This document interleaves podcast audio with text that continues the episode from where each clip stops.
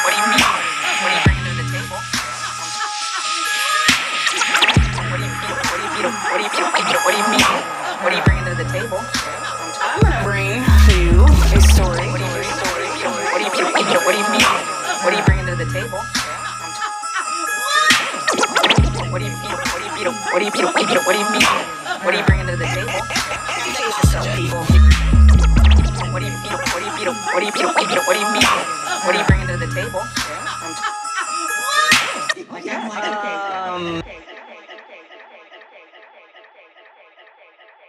Welcome to What Do You Bring to the Table? This your girl Sylvia, she, her, and hers. Hey, this is Tori, she, her, and hers, and we're back. Another episode. With more stories. More stories and our special correspondent, Mr. Alex Jones. I don't know if we can say special anymore. Like, you know, one or two times a special. Isn't that what you call a special correspondent? They only come on every so often? Regular correspondent. I don't think he's regular yet. I think they only have me on just so they can man bash me. So I get man bashed all the time. Right. There you go. Don't tell anyone. You balance us. It's a balance that you bring. Male perspective, two against one, female perspective. Can't win. Can't win. Can't win in life. Can't win in podcasting. There ain't no place a man is going to win here. So. Unless we're doing our own laundry. That's about it. Exactly. That's about it. Alex, how are you doing? I'm doing good. You know, had a little rough week last week and, you know, just trying to push forward, trying to do day by day, like my grandma to say, baby, I'm in the land of the living. And that's all that really matters at that point. You know what I mean?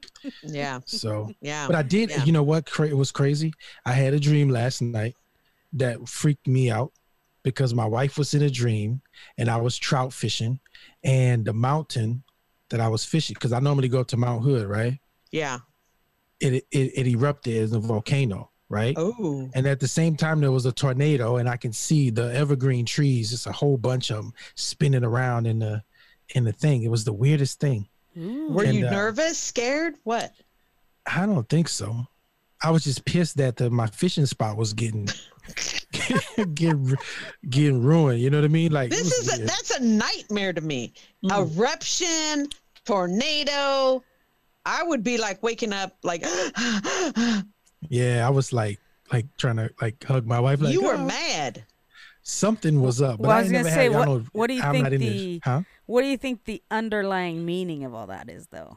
You know, I try not to look too much into that, but I think it has a lot to, you know, subconscious stuff that just kind of lingers. And I have no idea. I'm pretty sure I was thinking about fishing last night, right? And the whole, but it was actually, I was at Mount Hood, but it was actually the mountain that was in the dream was, what's the thing up there? St. Helens. St. Helens, yeah. Oh, yeah, yeah.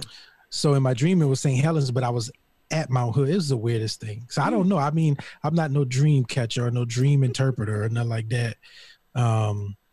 You know, who says we're not dreaming right now?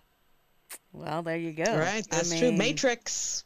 We don't. You know, we might be plugged in somewhere, being Energizer batteries to some alien race. We don't know. It's a trip. We don't know. None of us know. We have no idea. Big mystery. Until we take the pill, hopefully. Yeah. So, I mean, how y'all doing? What's up with you, hot girl Sylvia? Oh, let's see. What's going on with me? My mom just went back from a month-long visit. So it was nice having her here. I didn't really get a lot of the things that I do normally. So now I'm getting back into that. So I'll be spending more time playing some more disc golf other than my Tuesday league. So doing some other stuff, but it was a nice visit. I love having my mom here. I don't have to worry about nothing. This lady cooks, cleans, she does everything. She's like an Energizer bunny. You know, sometimes parents, when they do things like that for their kids, my dad's like that, you know, that's good for them. That's like, you know, they like that kind of stuff. Yeah. It's therapy for them. Right. But then sometimes it's like, you know, sometimes it can be a little bit too much. Like you just put a towel down. What? Where is it? Oh, she's washing it. I just put it down because I needed to walk away to come, and I wanted it, and it's already being washed. I'm like, oh Dios mío. But I know. Other than that, you know, things are going as usual. Cool. Yeah. Right on. Hot girl Tori. What's up with you? Oh, you know me. I'm just I am trying to find the balance of things. I did a retreat, training retreat, a couple weeks ago now, and it was pretty transformational. And so I'm trying to maintain what I learned there and put it into practice. So that's good. And what did you learn that you're trying to put in practice? Ooh. Like that you could teach us? I would like, say, what are you trying to say? The one lesson or the one teaching that sticks is we are all perpetrators of some form of oppression. Mm-hmm. So therefore we're all responsible, and that until we can find a way to collectively liberate, we're going to be seeing a lot of what we're seeing. And that's not to say that some people did the same amount, right? Like there's certainly perpetrators of oppression we know, you know, that did a lot. Mm-hmm. But just, I mean, I think we have to acknowledge both the good and bad of all our ancestry, right? We can't just pick the good and be like, oh, well, look what we did, you know? So we have to figure out a way for collective liberation. Mm-hmm. We are effed up. Yeah. Mm-hmm. And so it's hard. It's hard work. It's internal personal work. And that week I did fucking work that I'm like, whoa. And that's hard stuff. And not everybody wants to go there. Not everybody wants to go to those places in their soul. Mm-hmm. So I'm trying to maintain what I learned and practice and not go back to a lot of the toxicity and anger that I was feeling. And a lot of it was caused through Facebook. So I put myself on a Facebook diet and said, you know, I'm going to go on there every now and then, check some stories, but that's it, you know, because it definitely amplifies hate on both sides. Yep. On all sides. I just posted on Facebook yesterday.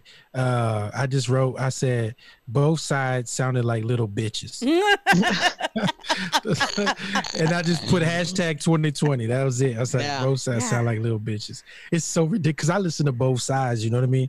And I'd be like, oh, like this whole thing, you know, you hear about now that we can kind of segue into it, but the story about the little white kid that was shot in the head by the black dude, y'all. Oh yeah. The riding the bike. Yeah. Riding the bike, and I was like, wow. So you know, people are like, well, why are we? You know, the right is saying, well, there's no justice for Cannon, and the left is pretty much silent on it. But the media, as a whole, is pretty much like, we're not saying anything about it. You know what I mean? Mm-hmm. But I think it's something to be explored. But I think, you know, the little boy lost his life, but people trying to weaponize him on their certain platforms and stuff like that. You know what I mean? Yeah. And they're like, what do you mean? You're not going to say nothing about this and da-da-da-da-da. And then people on the left are like, well, you want justice. The dude's already been arrested. Yeah. He's going to go on the court. You know what I mean? And some people don't like to hear that, but, you know, I think it's like, I heard a dude saying, why don't we reverse it? We reverse it. What?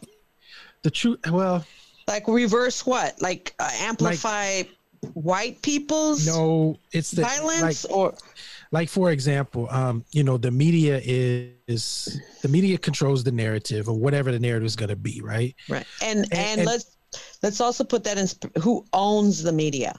Yes, I would say who owns the media, but they're probably going to cut us off for being anti-Semitic. Right, I'm just saying. Yeah, but you know, you look at the narratives. Who controls the narrative and why they do it. And the truth is, black people, all people don't want to hear a certain side. So when I say, if this is the honest truth. If it was a white man that would have shot a little black kid in the face, it would have been all over the news right now. It would have been the most racial thing you could ever see. And that's the truth, because that's the narrative that the media is always going to play and spin, because guess what? They know it's going to be clickbait. They know we're going to click on it. They know we're going to rise up. They know we're going to do all this stuff. And at the end of the day, it keeps us all divided. You know what I mean? Right. Of course, we should be expressing the same thing that we express for anybody else that we do for this little white kid. But the way the narrative is, the psychology is, it doesn't, they don't allow us to do that. They control us because. Well, and I always point to this is like, white men have been killing black boys for a long time. I'm not going to agree with, yes, I agree with that, but I'm not going to. But that's what I'm saying is, so when people talk about why isn't Cameron, well, because we've had missing and indigenous women that have been murdered or missing, nothing happens. The minute you get a, what's that girl's name that was out in Aruba missing, all kinds of resources poured into, I think she was in Aruba, Halloway, Hallowell? Yeah, what was that girl's name? I mean, it was all over the place. And, to me, it's like... Oh, yeah, I remember that. To me, and this is where the struggle is for, for me to say the media is controlled by, it's not by us. It's not like, these journalists get freedom. I mean, they're looking for stories out there, and then what gets put on is what's the word I'm looking for? Depends on, like you said, what's going to get the most clickbait. Mm-hmm. Mm-hmm. And right now, the stories that are getting the most clickbait are those racial incendiary ones that will get people talking. And did you read that? But I think.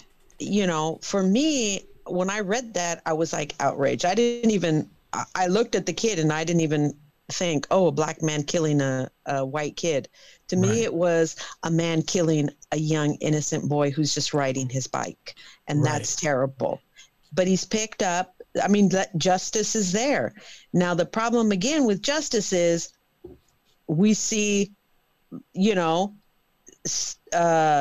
a rapist get off with how many days? 2 months probation was that? Brock Turner. And then yet we see life in prison meant for marijuana, where the sentencing then becomes off as well. So, I mean... So we need to I think we need to defund the media. That's not a bad idea. I think we need to break up monopolies for sure. I mean, there's very few independent news sources anymore, Right. And I think there's a balance, though. Like, I mean, kind of get back to what I was saying around figuring it out. And by no means is the answer. I'm not saying I'm fucking no, but I'm just maybe it's for my own mental purposes to try to figure it out or cope with it is, we need some stories like that. So we know, so people know, right? More, but then also we need to look at the thing that's creating all of that too. Right. Mm-hmm. So, I mean, I feel, I feel like, you got to stay informed somehow to know. But then there's a bigger, let's address the macro systems that created this. Mm-hmm. And we all have taken part in some way, in something, right? So, yep. Some more than others, some more than others. I don't know. The headlines, I mean, but you're right. Because the headlines, I mean, we're like you said, we're all part of this. But now we're so far in it that we're conditioned, right? To be polarized. Mm-hmm. So, if you look, I mean, we can do this experiment on the next show and we can work on it for the next week. But if you look at the headlines alone, right, you're going to see more white man does blah, blah, blah, black man, right? You're going to see that. It's going to be rampant. But you're going to rarely see black man does da, da, da, da. Even when those people were beating up those elderly white people in New York and all that, you never seen those headlines. You never seen black man punches white woman. But if it was the reverse, you would hear white man punches black woman. It always happens that way. Yeah. And there's a reason for that. So I think the people that own the media companies, and you have to ask yourself a question. The people that own these media companies and produce all this stuff, the media for us, for them to be if you can say with a particular group, so if they're posting things about a particular group because they want a response, you have to ask yourself, why would they do that?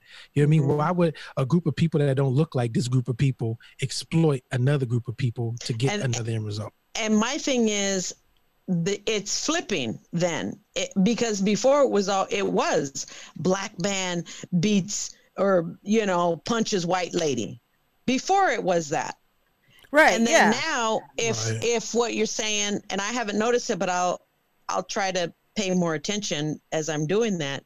Now, if it's moving towards, you know, black man punches, you know, black lady, and I see more of that, then I'm going to be, because I think it feeds into, you know, this, if we can keep a story or continue to anger people. And like you said, anger the masses, you have more demonstrations, mm-hmm. you have, you know, more people frothing at the mouths. Why exactly. why are you in, you know, creating a frenzy? And why are you, what's the ultimate motive? Is it to make, you know, overturn something, like, you know, get rid of certain people, or, you know, what's the purpose? What's the bottom line for you? You want to know my opinion? I want to hear your conspiracy theory, sir. Thank you for labeling me, implicit biasing me. All that stuff. I think there's several conspiracies per se. I don't know if there are too much of theories, but if you pay attention to history and the actual things that are going on, I mean, one is for control of people, right? You can control people with the media. That's mm-hmm. I mean, if you go back to Nazi Germany, you go back to a lot of places that have developed these strategies and ideas and structures to control people. It's true. It's not hidden anywhere, right? Mm-hmm. But another thing is one is to control us, and the other is to bring us into a, how can I choose my words wisely without freaking people out so they won't turn this off? Basically, to put us in a, to put us in one box, basically. You know what I mean? To be in one box where we're all under the same thing. And you got to look at the times where people are really pushing for certain economic structures. You got capitalism, you got socialism, and you got communism. That's kind of like a wing of socialism. And me personally, I can't see us getting in the middle. And I think most Americans want the middle, right? Mm-hmm. In reality, we want the middle, because based on what I've studied and looking at history, socialism would lead to communism, you know? And sometimes I say to myself, we got to be careful what we want. 'Cause if we say, hey, we want this, and then we got big government, right? We say, well, you can't do this, you can't do that. Here, this is what you're going to get. This is what you're going to get. You know, instead of saying, hey, I want Crest and Colgate, they'd be like, nah, you're going to get Bob Barker instead. And everybody gets Bob Barker. So, I mean, I know it's kind of extreme to think about, but when you think about that, when people say, okay, let's have more, because with socialism, regardless of what people say, there's more government. Now, we do have listeners that haven't been in the correctional. I was just going to say. Yeah, right. Because they're thinking Price Is Right right now. What Bob Barkers are. So let's start with this. They want to spin the wheel. Defund Bob Barker. Right? His whole defund. You want to defund somebody? Defund Bob Barker. Bob Barker is the guy from what? The Price Is Right. Yeah. Uh-huh.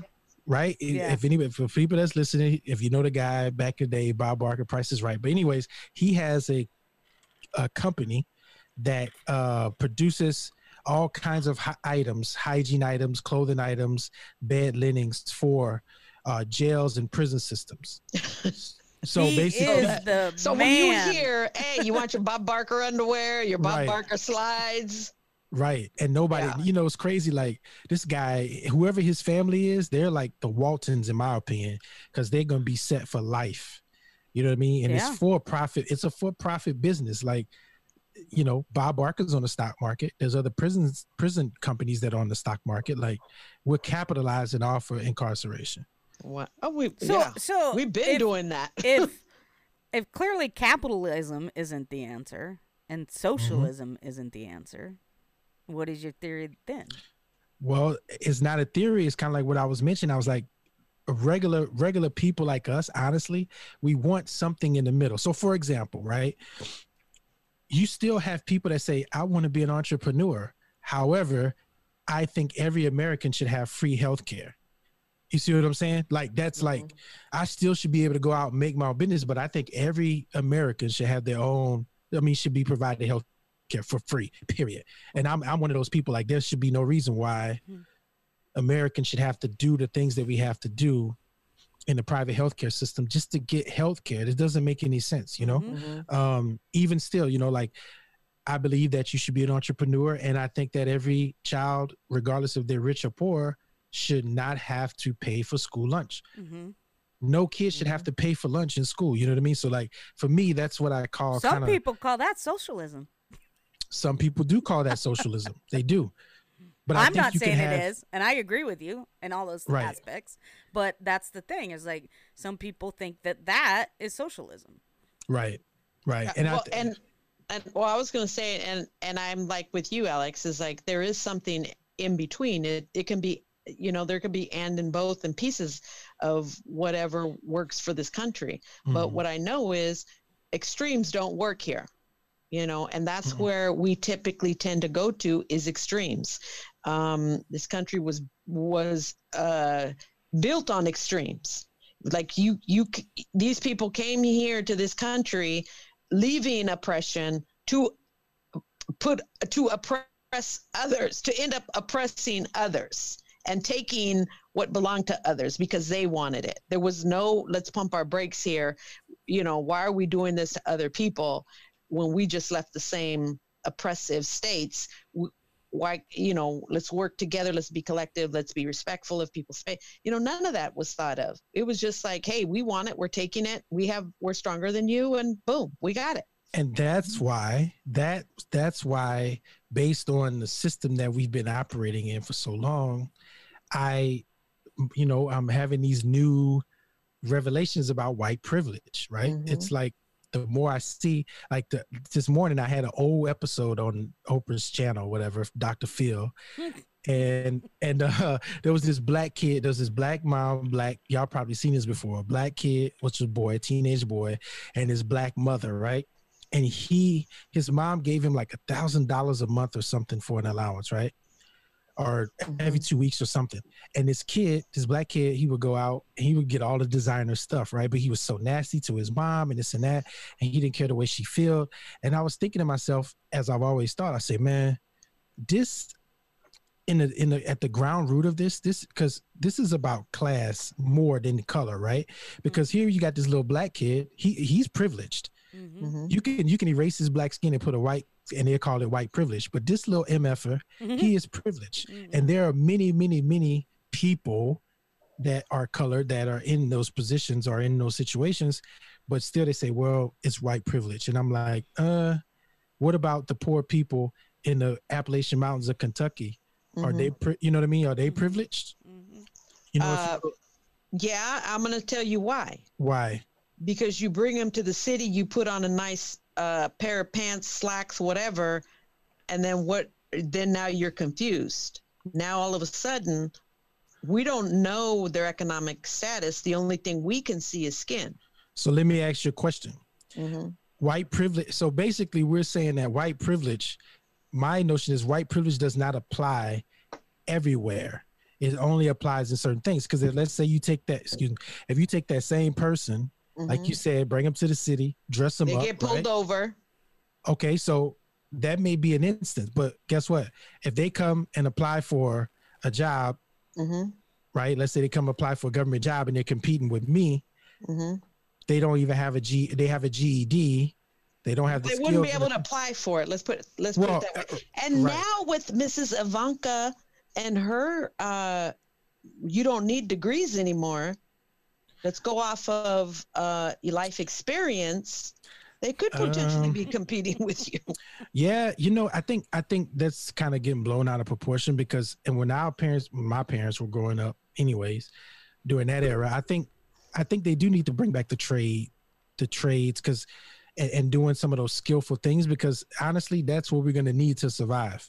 Mm-hmm. If you think about it, the stuff that they've pushed us into, all the tech and the business stuff, that's the stuff that is actually killing us, right? It's the stuff that's driving us down. The Facebooks, the Googles, the all the tech business. We've advanced, but it does something psychologically to us that puts us in reverse at the same time. Mm-hmm. So I think that we, I don't know about life experiences. I think that should be part of it, but I think people should be able to get skills and trades to be in the workforce now, because they done sold us a dream, Sylvia. Mm-hmm. Basically, they say you got to have the American dream. You leave home, graduate high school, right? You freaking go ahead and what do you call it? You go to college, you get the degree, you get your home with the white picket fence, and then you apply for a job that you don't have no experience with. And then you don't get the job. You know, be people not really looking at you because you don't have the talent or the job. Yeah. Well, you think about first, nurses that come out of nursing school. They can't get jobs right away. And you keep hearing about a job shortage, and they have to go further away from home. The more populated the area, the less likely a nurse will be, a new fresh nurse will be able to get a job. So take, for instance, Portland. You come out of nursing school as a very first year, coming out, never had a job as a nurse, but you got the license, you passed everything. You won't be able to find a nursing job here unless you know somebody. And this is where we start getting into where white privilege starts to help. Who do we know has typically been advantaged in education? This is where we go back to our history. Who has had the most advantage regarding education? So here's a devil's advocate for that, right? Okay. Mm-hmm. In Washington, D.C., mm-hmm. Now out here that might play really good, but in Washington, D.C., mm-hmm. was once known as the Chocolate City, right? Mm-hmm. The amount, this is my comparable, the amount of people of color that you have in professional industries mm-hmm. and business out there, mm-hmm. When you say it's who you know, like literally as a black person, I can go link with some organization or so, I can go anywhere, network with somebody, and probably could get a job based on the network of being mm-hmm. black and who I know, right? Mm-hmm. So I think being here in Portland, it's a good example, but of course they're predominantly white. However, there's still white people. Well, but let's also look at this. How many HBCs do you have out here? Oh, compared to the East Coast? PCC, baby. So my point to you is this: there is more connection, more networking that can happen amongst people of color on the East Coast than you can have on the West Coast. You're right. We're going to PCC. We look around. How many students are of color? So advantages are. You're talking about a pocket of advantage. When I'm talking about, could you still have the same advantage coming to the West Coast? Me personally, but somebody coming, somebody who is white would have the same advantage going to the East Coast, West Coast, down south, north. That's where white privilege starts playing a part. We have to be in pockets. I don't know. I think we're just gonna have to agree to disagree because it's so complicated. Like if you say, okay, of course, if the police pull me over compared to, Lady Gaga or something like that, like it's gonna look different, probably feel different. So I would agree with you with that. But for some reason, I just I can't go all the way with the whole white privilege thing because mm-hmm. I've had. How can I say it?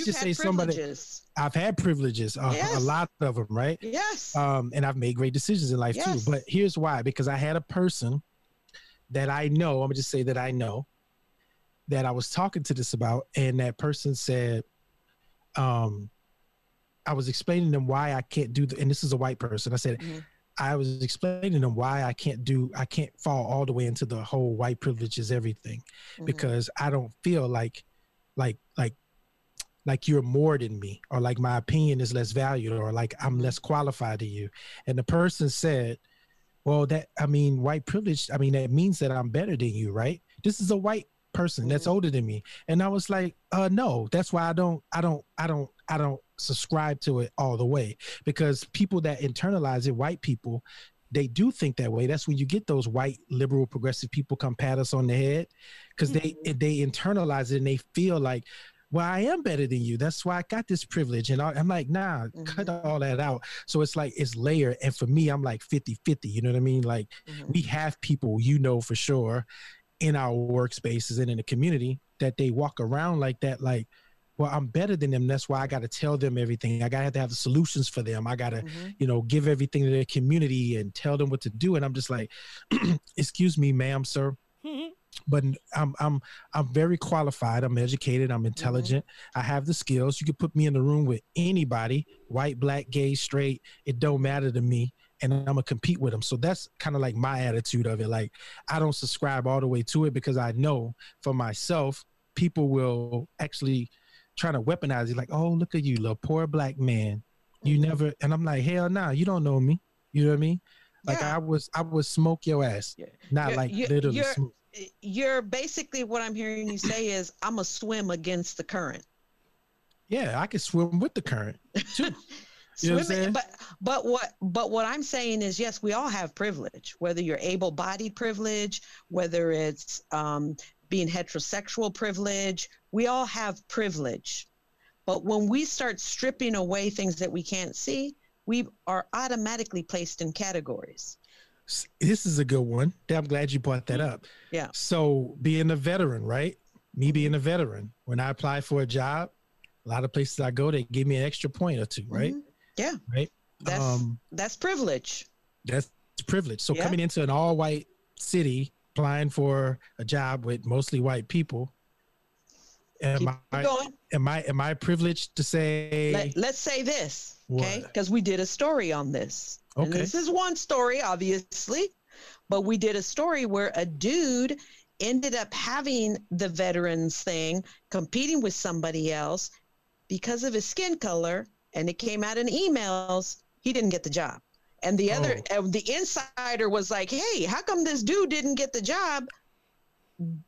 Because they just didn't want a black person, because they wouldn't fit in, right? So he had everything on top of the extra advantage of being a veteran, but that didn't even work for him. Why? Because he didn't have that white privilege that said, you fit in with us. That's white privilege. You fit better with us. We can feel comfortable with you sitting next to me in a meeting room. We don't have to worry about what we need to say. That's true. Okay. We don't have to worry about nothing, because we're comfortable. We're on the same wavelength. I see exactly what you're saying. This has nothing to do with people feeling better than, or I don't feel like I don't feel like white people are better than me. No, I don't feel that way, but they do. Alex is saying, if I hear what Alex is saying correctly, is because this term white privilege has been used, there might be some subconscious belief by white people who are well-meaning, quote, neoliberals that think they know their shit, but yet they continue to perpetuate the oppression subconsciously because white privilege, right? So in their brains, it creates this concept of like, well, yeah, I am better than him. I mean, I'm white, right? You know, not intentionally. Right. The implicitness sets in. Isn't that the indoctrination of what happened in history? Everything that's what I'm saying. There's a subconscious generational thing that happens in the brain, and you have to become aware of that to help change that. And it's not something that you can just do occasionally. You have to practice it, right? You have to practice your practice of building your self-awareness through a multitude of different things, one of being meditation or reflection or critical thinking, right? So I think we all have to do that in some way. I think there's also a difference between privilege and unearned privilege, right? You earned the privilege of marking that veteran box. I can't mark that because I didn't do that. You earned it. You did something that I was unwilling to do and earned that privilege. White people don't earn the privilege of being white. Able-bodied people don't earn the privilege of being able-bodied. So they're going in with unearned privilege and getting an advantage. Does that subconsciously seep into, oh, I am better than them, even when they're trying to do good? Possibly. I don't know. And then it just goes back around the circus. Like you were saying about how the history of the country started, it's like it perpetuates, right? It kind of perpetuates the implicity of the racism, right? Mm-hmm. It kind of just, it keeps it moving. So when like someone says something like that to me, I have to stop it in the tracks. Like, listen here, no, you got it wrong. You know what I mean? Like right now you have it wrong personally with me. So I think it's like, it's a spectrum that is so complicated, and white privilege is like, I don't even know where it came from, but white privilege, white guilt, white fragility. It's like you say, this is white and this is how it's going to be. And you are a, what do you call it? You are a contributor to this system because you are white, or you only get this because you're white. And in certain circumstances, I have to be like, nah, I cannot agree with that. Like, it's just like, it's hard for me. You know what I mean? And I don't struggle with it. I just say, no, ma'am, because here's the thing. If I walk into a room full of white people, they're going to understand me. They're going to feel me. They're going to know that I'm there. I don't have to overexert myself. That's just my personality. And I'm like, they need to know, like, no, you're not better than me. We're sitting here with the same, you're going to hear my ideas. And if you don't hear my ideas, then I'm probably going to say something just so you know you can hear my ideas. But there's some people that will sit back, not say nothing, and say, oh, that's their white privilege. They can say whatever they want to say. So I don't care about the consequences of having to say something. And I think that's where we're going to be bold about what we're going to say or do, or we're not, right? Mm-hmm. So we can either say, hey, we're going to do it or we're not, because if we don't do it, I'm not going to sit back and say, well, they have white privilege. They could be able to say that. Now I'm going to be like, I'm going to say it and I'm going to deal with whatever the hell y'all going to give to me. You know what I mean? Like, because that's the only way you can make progress. That's the white privilege, because the white privilege is you worried about what the consequences are. No, I'm not worried about the consequences. That's what I'm saying. I say the people. Oh, you mean like the people that remain silent. Yeah, the people that remain silent. Exactly, whatever. Yeah. And guess what? Me and say a white counterpart could be saying the same thing, but I'm judged on my tone. Mm-hmm. I'm judged on what could potentially be part of my culture. You know, I'm judged on those things, and then could be potentially my consequences could potentially be much more severe than my white counterpart who spoke at the tone that they can understand, said it the way that they could understand, and that she didn't earn anything. Yeah. It doesn't mean she's better than me. It just says they have these biases against me, and their, you know, their interactions with people like me. Yes, biases, yes. But there is no bias against, you know, against my white counterpart. That is, you know, I have biases obviously against white counterparts that are doing the same thing. And I'm like, what happened? You know, and I have biases against, you know, other, whether it's me not really thinking about, you know, my able-bodiedness, you know, going through a door and I don't think twice about it, you know, where it could be for somebody else who has to walk up or, you know, try to figure out how to go up into a building and they're in a wheelchair. But so I'm question, just the question is, how do you, here's the thing, if white privilege is a thing, right? And I think we kind of segue out of this at that point is, does it end, and how do you eradicate white privilege? Because if we could talk about it all day, but it's like, how do you get rid of it? By we telling the truth about where it all came from. But it still doesn't change white privilege, though.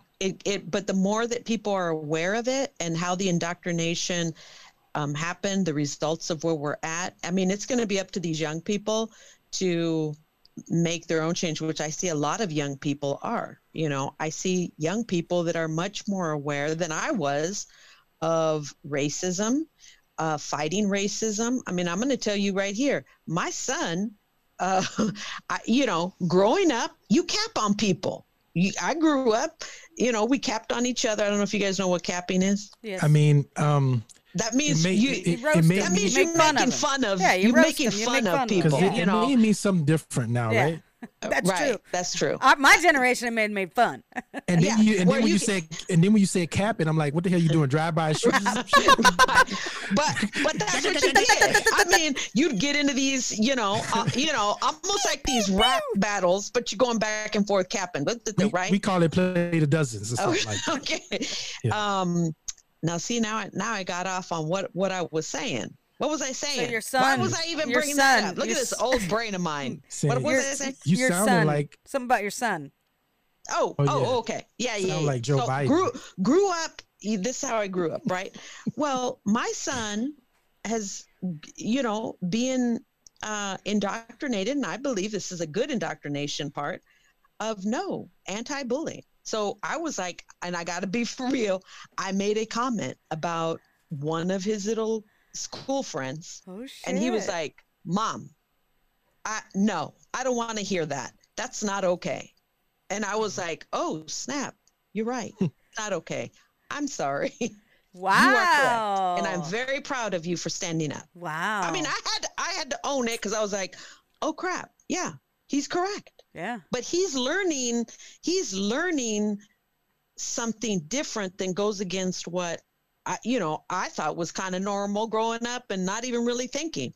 He was very clear. I don't subscribe to that. Don't talk to me about that. Don't say that. I was like, oh, yeah, okay. Because you like to be clowning. Right. And he was like, not around me. Don't do it. I was like. It's a form of bullying. Yeah. Well, I got another confession. I was a bully growing up. I knew it. Oh, for reals? Yeah. Yeah. I was. Not very proud of it. I mean, growing up as the youngest, I mean, you're scrapping at the youngest of six. You have to be a scrapper, It's it is on because for older brothers, me and my sister, it was like you are either competing or you are out, whether that's debating, whether that's sports-wise. I mean, they were heavy into baseball and all that other stuff, football, all that kind of stuff. So we were just in the mix, so. Man. But why did that make you bully? Huh? Because I was picked on by my brothers. So who, the shit travels downward. So that's, if I'm getting picked on, I'm picking on somebody else. Man, so that's not right. You were picking on some other people because you were hurt. At that age, I wasn't thinking that. Well, no, of course not. So, right. But right now, I'm not in counseling sessions right now to be going into, but back then I had zero. I wasn't, I was just a kid. My brain was not fully developed to put all these connections together. Man, I was bullied when I was in school.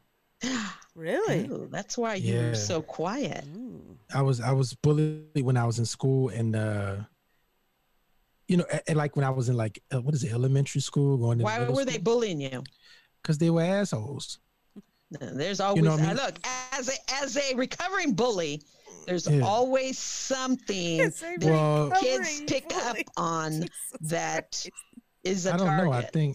I don't know what it was, but I think, because I was cool. I was the smartest. I wasn't smart, but I was always just cool and I didn't bother nobody. I was just, I got along with everybody and the kids just used to just, especially going to the bathroom and stuff like that. Like we go to the bathroom, break time, whatever, between classes, they would like walk up behind me and then like shake me really hard while I'm peeing and I would pee all over my pants and then I have to go back to class with piss all over my pants. I'm wondering if they knew you were big time bullied. Yeah. But you know what though? When I got to high school, I was nothing to play with. Oh, so then you got mad now. No, I wasn't mad. I was just a different kind of, that's mad. My awareness became different. I'm like, yo, if you want to go there, let's go there. I wasn't mad. I just learned some, survival skills? Some resiliency. Yeah, some survival skills. I learned some survival skills. That's exactly what it is. Survival. You know what I mean? You got street survival. You got to be ready for the streets. Yeah. You got to survive the streets. You got to And then this is what I always tell the other, you have professional skills and street skills. I use them both in the same. You can't mix the two. Hey, I put both of them in the same pot sometimes. You have to. I was just talking to my little nephew. That's what we call now you gangster. If you putting them together. I'm like a spiritual gangster. There you go. I like that. So I like that one. I was talking to my nephew this week and I asked him, I was like, hey, I'm just checking in because I haven't seen him in a while. It's like, hey, man, like how daycare? He's in like this daycare. He's not in school, so he goes to this little daycare thing. I'm like, how's it going? And he gives me the thumbs down, right? And I'm like, okay, what's up? He's like, they're bullying me at school. He's always had a problem with that. Yeah. Right. It's always been a problem. So I said, okay, enough is enough. So I was like, and he likes the box. Like, he's got these cute little boxing gloves. Like, I got him a little thing. He loves it. Right. So I was like, all right, man, because he said the kids pushed him. He had a bump on his head. He had a cut and all this stuff. Right. All this stuff is happening. So I said, all right, because I never told him this before, but I said, hey, man, if you get to the point to where the kids have backed you down so much and you're getting hurt, then you have to defend yourself. I was like, you know how you play with me, Uncle Al? Like, you got to, like, inflict some of that. And he was, you know what he said? He was like, no, I can't do that. And I was like, why? He's like, because it's wrong. I'm going to get in trouble too. And I'm just like, oh, God. Wow. You know, it's like, so it's going to have to be a kind of like a situational kind of teaching him to be like, look. There, what was it that John Lewis said? There's good trouble to get into. Yeah, there's good trouble. And I'm like, dude, the way you play with me, the way you box and stuff, you know, but he's a sweet kid. He'll walk up to any kid you see and just play with him. Yeah, that's like my oldest son was like that. Like, he just really was not about trying to get physical with anybody. My youngest one, he doesn't get physical, very verbal. Like, he will get he's a Chihuahua. He is. And he don't, like I said, he put me in my place. I was like, oh, okay, snap. Okay. All right. So whatever. Well, so speaking of, we're going to do stories. Are we going to do some stories, or just going to continue with family stories here? Because... Well, we can start with family stuff, but I think, you know, some of the conversation we already had, let me start with, I don't even know if I want to start with the first story, because me and Sylvia are going to be arguing. That's okay. I mean, that's what we here for. You said you were going to talk about it, Alex, so let's talk about it. We can't all be agreeing and PCing and everything else. I didn't agree with some of both of you said, and I didn't say anything. So hold on, we just got all jumbled up. Yeah, what'd you say, Tori? I said I didn't agree with some of the shit either one of you said. So, you know, that's why she's so quiet today. It's cool. What do you got? So. Looting in Chicago. Okay. You know, they have their little Portland moments, right? Yeah. But I think it's a little more extreme than the Portland moments because of what they're doing. So I don't know if you guys have seen it, but there's a few Facebook lives of some people streaming themselves breaking into high-end stores, stealing stuff. Have you seen that? Yeah. No. I haven't watched any of it. So there's a girl. I wish we could show the video. We can't, right? But there's a girl who's live streaming. Check this out. Well, you could share your screen. Is it on your computer? Huh? Is it on your computer?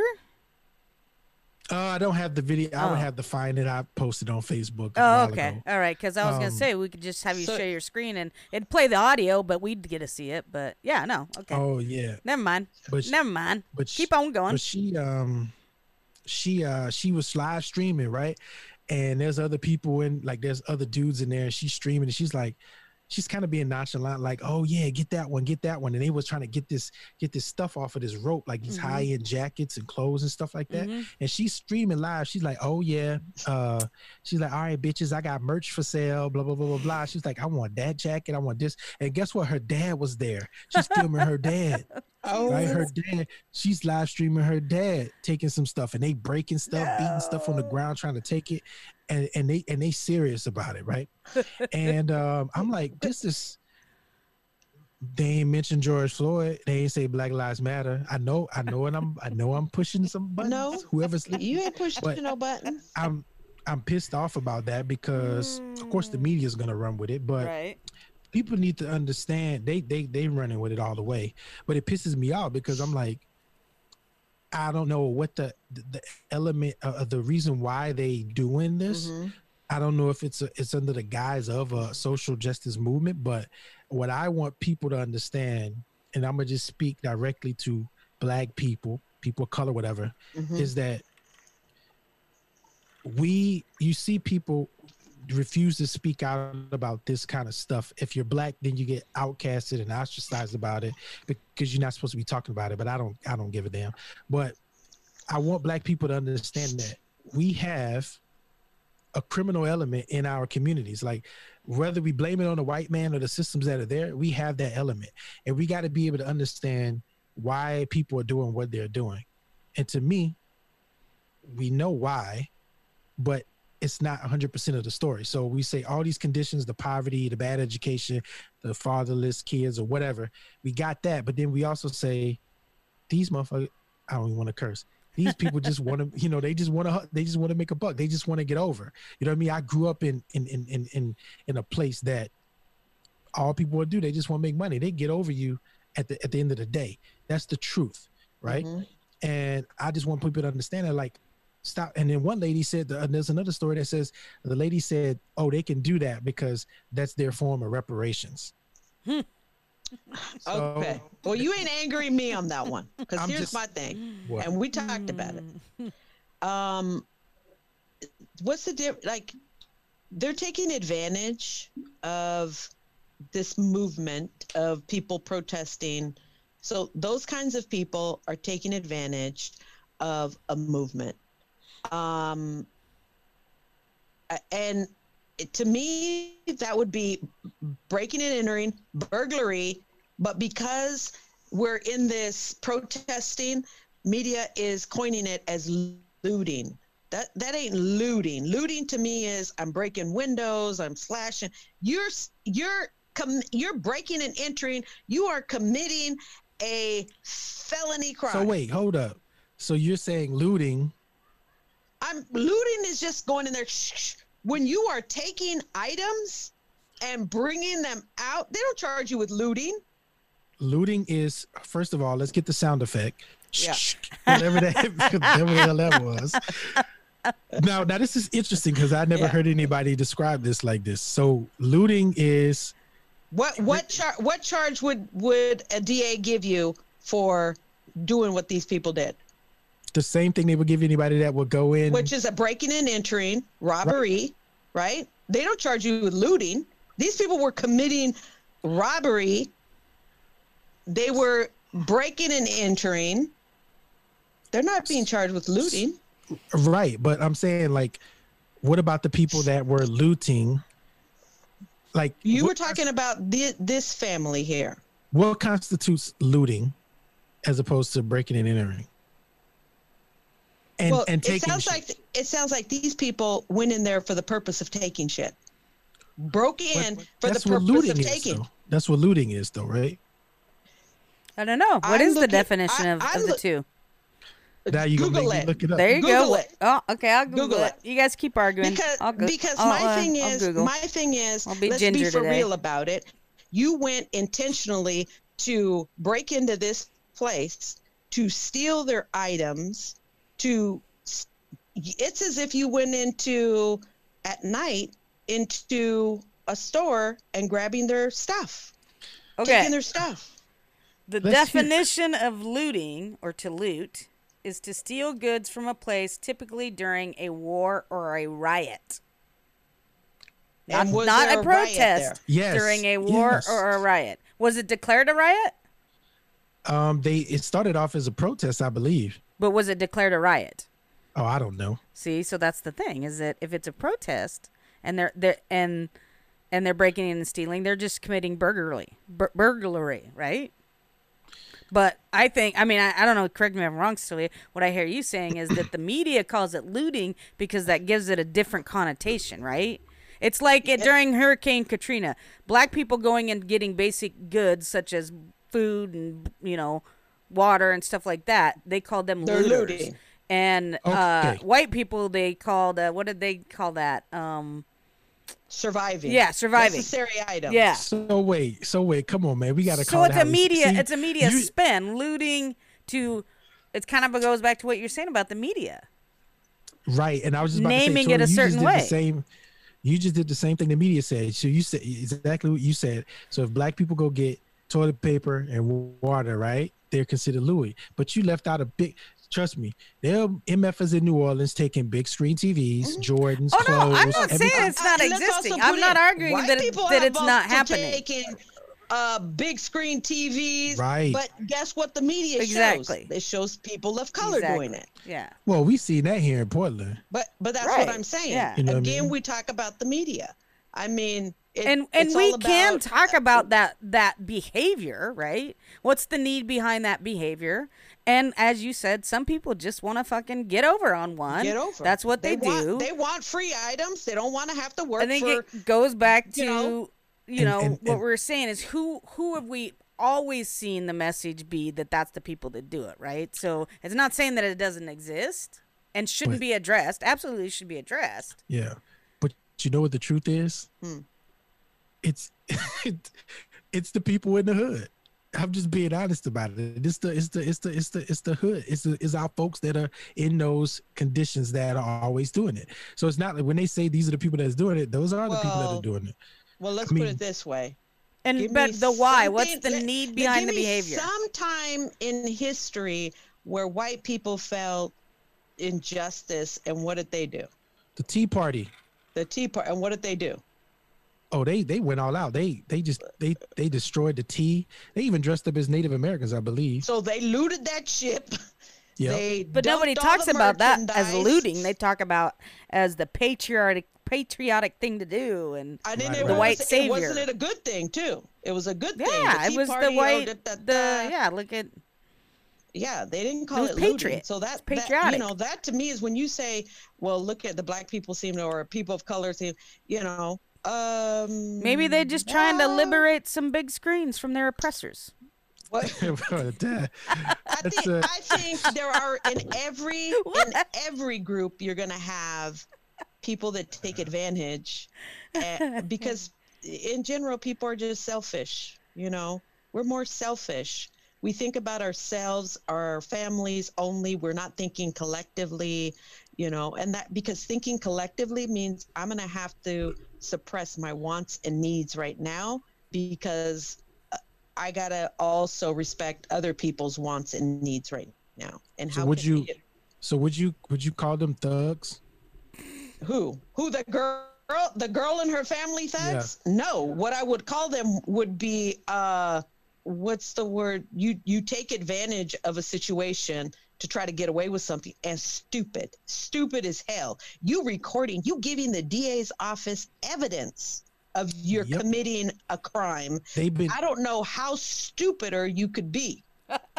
They've been stealing ATM machines, cash registers, all in the name of Black they're gonna get away. And I'm like you're gonna get away with something. Right now they're not catching you because they're trying to keep community as safe as possible. But trust me, honey, they're going to come and get you. That's what Mayor Lightweight said. She said, you keep doing that, boo. You ain't a danger to nobody right now, but we going to get back to you. But you know what? That's going to come with a heavy, heavy hand. Yeah. And we're going to be in some tough predicaments. Let's just say that. So anyway, that was what Bob Barker's going to be making some money. Oh, yeah, baby. Bob Barker. There's always a business for stupidity. So that's right. And that is the most stupidest thing you could do. But because they want likes and everything else in this social media. Well, and I mean, for me, it's about, that's an opportunity for the media to take away, to take the fucking focus off the actual message. Reform, dismantling, reconstructing, whatever the fuck you want to call it, but the systems that we got ain't working. So defunding corporations, defunding healthcare, there's a lot. Every system has a fucking play in this. That's what I was saying in the beginning, is that I'm trying to fucking figure out the situation of, we are all part of the oppression in some way. So how do we collectively move towards an evolution? Kind of like what we were talking about with the professor. So it's interesting you say we're all oppressed. We all deal with this on all sides, right? Mm-hmm. So we say we want reform. We want police reform. Now I was listening to a panel, a panel of Muslims talking about this stuff, and the girl came out and she was talking about, we believe in restorative justice and procedural justice. She was using all these fancy words, and the dude was like, "Okay, sis, what's the plan? How do you implement this?" And it got me thinking. I was like Tori said, okay, so if you got police brutality and all these systems on this side messed up, when I look at restorative justice, there is the system itself the justice system, right? The fairness in the justice system actually blocks us from having restorative justice. And this is why. Mm-hmm. So if I come and I do something to Tori, right? And she's become a victim of something I did, right? The first thing that happens when I'm in touch with law enforcement or the courts, they're going to tell me what's the first thing they're going to tell me if I've been alleged of a crime? They're going to say, you have the right to remain silent, right?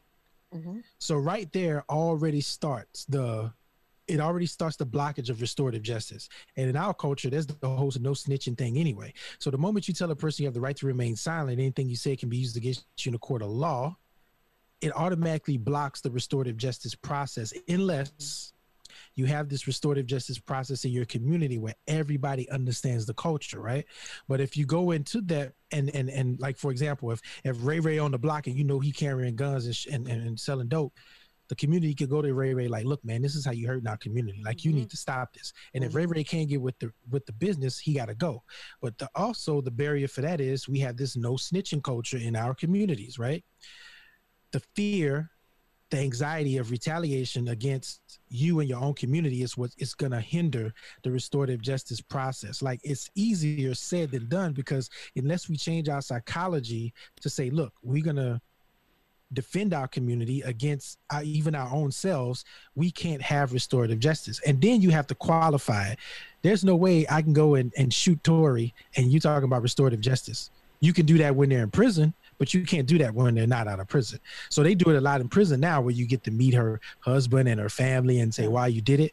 But you have to qualify. Well, what qualifies for restorative justice in a community? You see what I'm saying? Mm-hmm. Because if you just can't say it and try to implement it entirely on a community, because at some point you're going to be like police or somebody, like, how the hell you going to have this boy out here raping and molesting these kids? We don't want to sit down and talk to him because it's too harmful. Mm-hmm. You see what I'm saying? We don't want to confront that and put him back into our community. So I think when you talk about it, you can't, people just throwing the word out and they're not qualifying, like quantifying or qualifying what actually needs to happen in the restorative justice. People need to be really specific about that. Mm-hmm. I don't think we are, but we have a problem with that. We don't know what we want sometimes. We just be saying stuff. Yeah, no, I mean, I think part of it is, you have to have some sort of discussion about what would you want that to look like. Kind of like what you're describing is, would everybody be okay if someone who murdered someone didn't ever go get incarcerated? Probably not. It's like the way you were saying earlier. People want balance. People want something in the middle. And so you got to have to figure some way to have the conversation. And I don't think you can, it's like multi-layered. There's a level of acknowledgement that has to happen and how all parties have played a role in it. Then there's a level of, okay, now what do we do to start bringing people to the table to discuss how to reform it, right? So yeah, I think I agree. People and you have to come to some consensus of a decision of whether it's defund, reform, or whatever, right? I think we're in that process. We're in that transition. This is part of that trend. This chaos is part of that transition. The question is, what will it end up on the other side of this chaos, and who will get to, how can we act more equitably, create that decision? Because in the past, that decision was made by whites, the white male heterosexuals. Or at least people who claim to be heterosexuals. It will continue, because what is our criminal justice? Right. So the reform is like, or our CART system looks like. So wait. It's multi-level and it's multi-tier, multi-faceted, to the point of I think people just want answers tomorrow, and that's not what's going to happen. That's not what's going to happen. So here's what needs to happen. We want the quick fix. We want the 15-minute TikTok video. Or 15-second TikTok video. But here's the thing, though, Tori. Here's the important thing to remember. I think we all will agree to this. Like you said, if it's decided by a dominant culture, we need to stop waiting, right? Because the intervention and going towards that can start before. You can't stop something and replace it with something else. Hey, let's take an example. You got Portland that decided to defund, basically eliminate the gun violence response team, right? So as a community, well, one, they didn't replace it with anything. There's nothing being funded to be around that particular thing. So for me, it's like, okay, you defund that, you take it away. The communities, right? The community leaders should be like, okay, well, what does restorative justice look like? It looks like, hey, you're in your community. You know Ray Ray is riding around with a gun. You know he shot at somebody. We need to go address that as a community. We don't need to wait on a DA to say something, right? We have to police our own communities, basically. And if we're not willing to do that, but we're doing all this push, we're pushing the ball still into the dominant culture's court. Like, we want them to decide, spend the money, do everything for us. When we're right here in the fucking hood, knowing Lil Ray Ray is out here doing bad, but we would not go say, because see, that's the thing. It's an uphill battle. We got to be careful what we ask for. Do we really want restorative justice? Because we have to do the work. We need to be doing the work. Right. And what I would say is, no, I don't want to have to be out there trying to police my own community. But what I do want is to have a police officer that lives in my community, that knows Ray Ray, that knows the type of life that Ray Ray is coming from, that understands it, and that we're putting our resources in how can we help Ray Ray better adjust. Now, if Ray Ray can adjust, then Ray Ray's got to go. You know, well, whether now we're looking at to be locked away, or if he can, you know, if he becomes a danger. But what we have is communities that are afraid of the police, that are afraid of Ray Ray for what Ray Ray can do. And so we have a community that is paralyzed. Like, who do I turn to? Where do I get help? Until the most extreme things happen, then we reach out to police officers. But I'm looking for a policing system that the officers know me, that our the community justice system knows, you know, not, oh, we know he does X, Y, and Z. I'm talking about like, we know what this kid's struggles are, you know, because there's a lot of mental health issues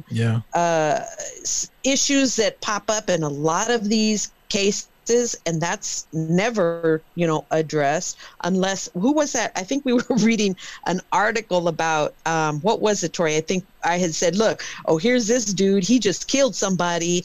And then now they're pulling up all this, you know, all his family history. Well, that's, his attorney is like, that was just the one that we just talked about, but every one we talked about, the attorney is the defendant, the attorney is white, they're bringing in their stress, and that was the one where he just took the stogie, where he robbed the with the gun last week's where he robbed the and he just lost custody of his kids or visitation rights.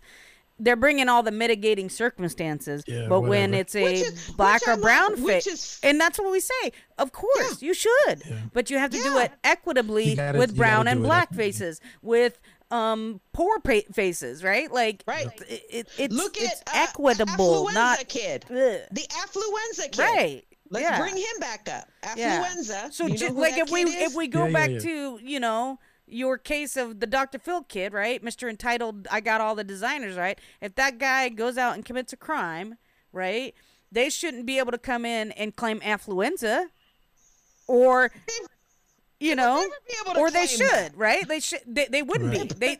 They should be able, but because he's black, he would go into the system and he's just an entitled black thug, right?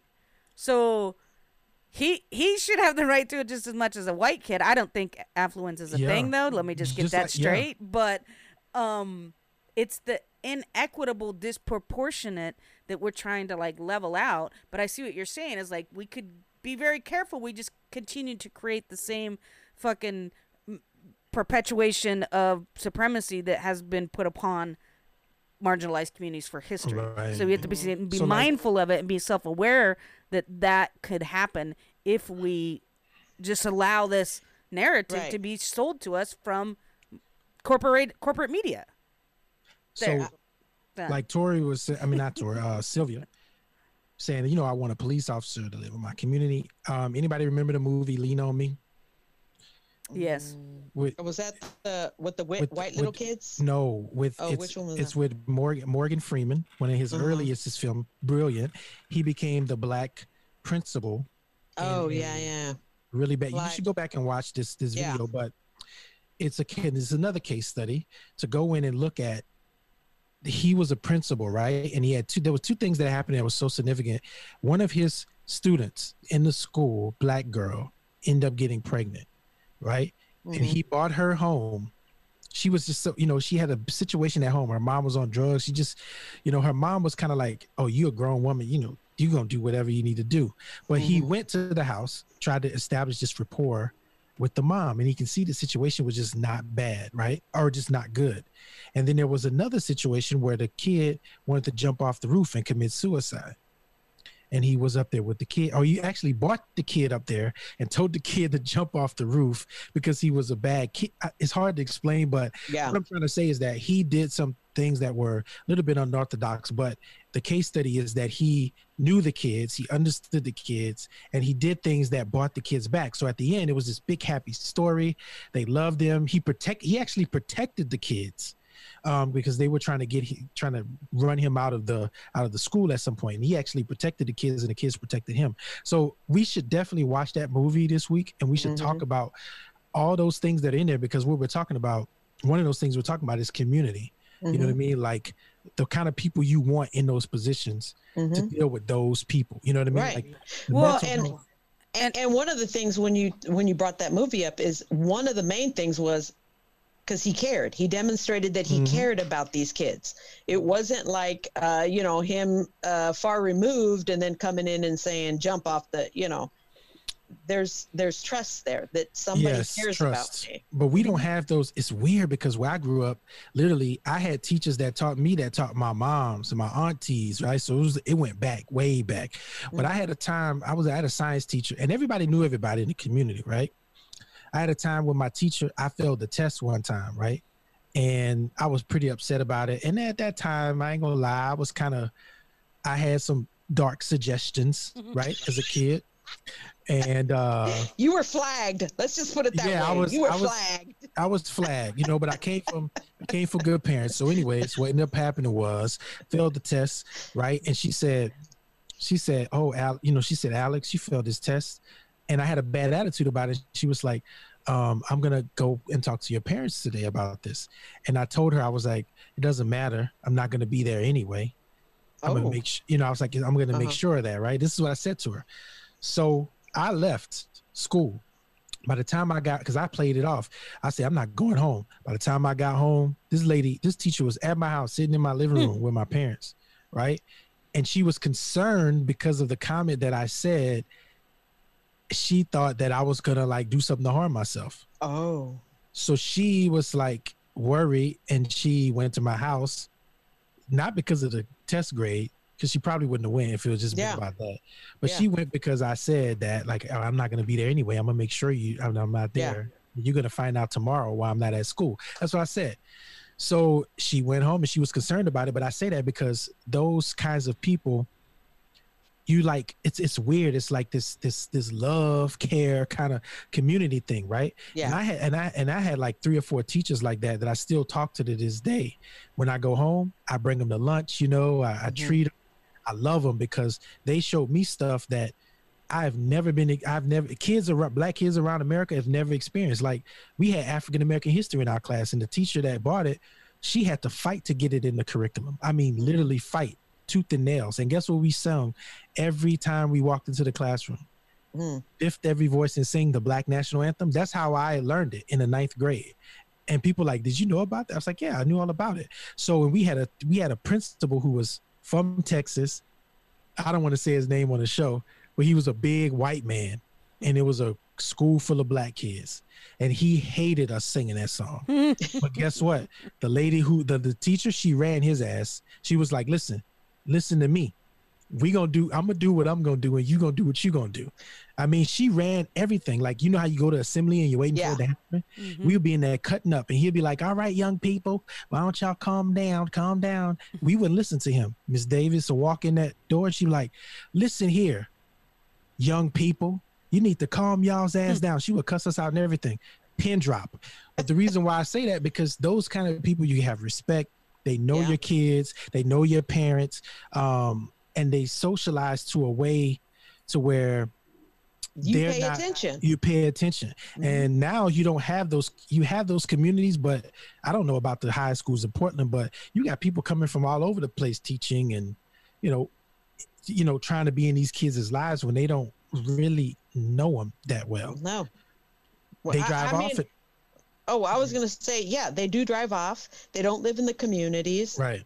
And what we were talking about, one of our previous was when you're busting kids out of their own communities, you're doing more damage. One, you're taking dollars away from those communities, and then they're coming back not having any connection, and then possibly looking at their communities in negative ways because they're stereotyped. We do it ourselves. Yeah. Even successful professional people. Yeah. I'm like, man, yeah. I ain't gonna live around them Negroes, man. I'm not. Yeah, nah. Most definitely. And part of that is what I really continuously think about is that North Carolina, when they're talking about restorative or reparations, and what we don't do here, we've gentrified. In Portland, we've gentrified that northeast Portland area to where folks had to leave those communities. But they were like you, the community that you grew up with, knowing people. Mom went to the same high school. The teachers were there. But it's been gentrified now to where now those kids are being bussed out or can't even afford to live in those areas anymore because we want this prime real estate so that we can bring in primo folks to increase property values. All the while, we just shove these poor people way the back of the city, and now we're investing cash in, we're revitalizing. I hate that word. We're revitalizing this community. No, you didn't revitalize. You moved people out in order for you to bring certain people in to then increase your profits. It's about diversity, right? That's what gentrification is. It's about diversity. It's about, it's about bringing diversity, right? That's what this is about. So look, to segue into school and all that, here's my other story. All right, go for it. Oh, wait, let's take a break, and then we'll come back to your story, all right? All right, we'll be right back. Welcome back. To what are you bringing to the table? All right, we're back, and Sylvia's going to do a story. Yep. And we'll, because all right, so talked for an hour, so now we got to do another story. Right. We've always talked about, women, be careful, stay sexy, don't get murdered, that kind of stuff. Well, baby, men, you better watch your back now. This came out, Fox 12, Oregon. It was updated 21 hours ago, so it just came out. Sheriff, former employee recorded at least 50 men in the Nike bathroom. 50? Oh. 50. And a former employee recorded at least 50. Recorded. Oh. I like 50 men were in the bathroom. Like, how the fuck did they fit 50 men in the bathroom? No. That's not social distance. Recorded. Videoed. Video recorded. At least 50 men in the Nike. They were using the bathrooms. They didn't go into details what the recordings were. Well, what else is he recording? Them walking in and out the door. I'm assuming he's recording them taking pisses and taking poops and shit. Showing some ass there. I don't know. I've never seen, a man out there in the urinaries. But how the fuck did they catch him? Wait. We got to stop. What are we showing? I don't know. Do you know which Nike? Was it a store? Was it like Nike out in the headquarters out here? Alex, they're still looking for potential victims. Were you in the store? Did you use the bathroom? During such and such a date? Let me read it. Okay, yeah. A former employee recorded at least 50 men using a Nike bathroom in 2017 and 2018, according to Washington County Sheriff's Office. Oh, that's Beaverton. Deputies, right. Yeah. Deputies are still working to identify dozens of victims in this case. Investigators said two separate victims in November 2017 and April 2018 caught 27-year-old, I'm going to chop it up, Coy Trung of Portland recording them in the bathroom with his cell phone. Each man reported it to their supervisors, and Trung was fired in 2018. However, deputies said law enforcement was not notified, and detectives only learned about what had happened during an unrelated investigation in 2020. Investigators said Trung recorded at least 50 men at the Nike Air Manufacturing Innovation Building at Southwest Thurman Road, where Trung worked. Trung used his cell phone to record the victims, according to the deputies, and there is no evidence that he used hidden camera. During the past several months, so he was like in the bathroom, like with this cell phone, like doing this, like I'm just texting. I don't know how he was doing it. He's walking around like this. No, I'm just texting. Yeah, something. Or he had like a like a remote, kind of like camera or something, like a pin camera, Google Glass, through his phone, Google Glass or something. Or maybe holding it, like, you know, you're holding it, but you're acting like you ain't doing nothing and hope that's what I was saying, like walking around like it's up by his face, but oh no, I'm just texting, don't worry about it. Or maybe it was a pee hole camera. Ooh. But I don't know. That's what. But they said it was his cell phone. Evidence of hidden camera. So they said it was on his cell phone. So they said that anyone who believes they are a victim or has additional information, they give the number. Trung was indicted by a grand jury on August 7th on 10 counts of invasion of personal privacy. He was arrested Wednesday and booked into the Washington County Jail with a bail set at $100,000. Whoa. That's it? That's it. Well, invasion of privacy. That's all we get, Alex. You see how outraged you are? What do you think about us women getting? We've been at this for the long haul. You better watch this. You better watch how the laws change real quick. Yep. Mm-hmm. Yep. Now all of a sudden. They're going to change. Their panties are being stolen. They're going to change. Is he white or black? He's Asian. Oh, geez. Yeah. Creeper. Very creepy. Very much a creeper.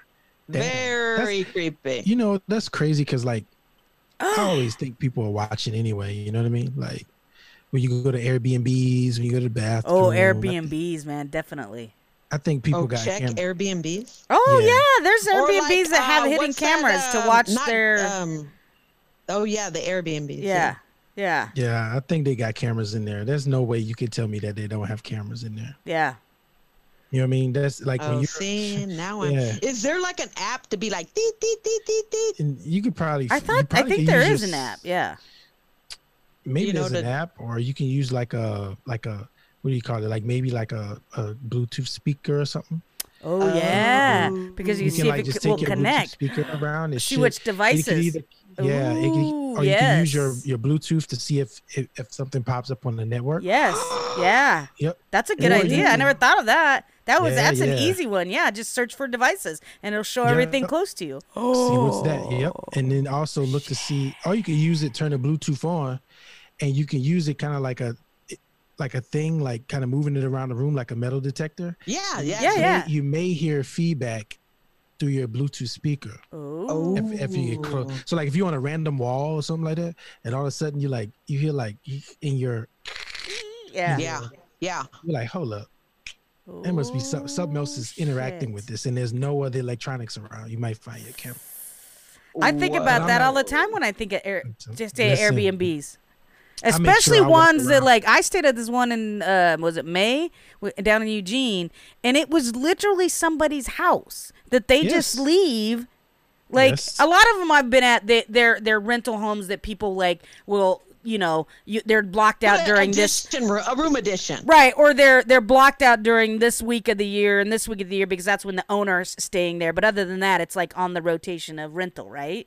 Right. So, but the one I was in, man, this was like straight up like all they did was pack up their weekend bag and went away for the weekend while we were there. I mean, to the point where like we were looking in drawers, and like you just see like somebody's junk drawer. My friend said in the medicine cabinet there was Xanax and Vicodin, and we were like, that's a bad idea. Like you could get like those two combos, you could overdose. and somebody could go in there and overdose, and then would that be on them? Like, right. We were like just tripping your out at how this was just a regular fucking house that we were staying in. And so then we started snooping in a little bit more, like who are these people? So then we did some fucking Googling, and come to find out the owner of the house was like a few years ago, like ran over someone and killed him. Whoa! With this, like he was driving, and that's it was. That's why they have the Xanax. And well, it is because we found out a lot more other stuff that I'm not gonna say. I'm not gonna put their business out there. Well, but was this house on? It was in Eugene. Power and 82nd. Right? No, it was in Eugene. It was in the hill. It was the hills of Eugene in a nice neighborhood, you know. But that's what I'm saying. Everybody's got secrets. But the whole time we were thinking, like, who is?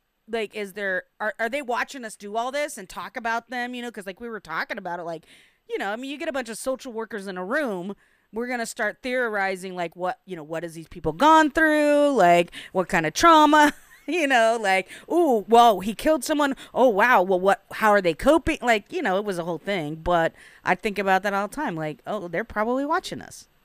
But you know that's gonna come out one day. Somebody's gonna have a bad experience. Something's gonna happen. Somebody's gonna end up on like Pornhub or something. Yeah. And it's gonna be bad. Who's to say they're not already on there?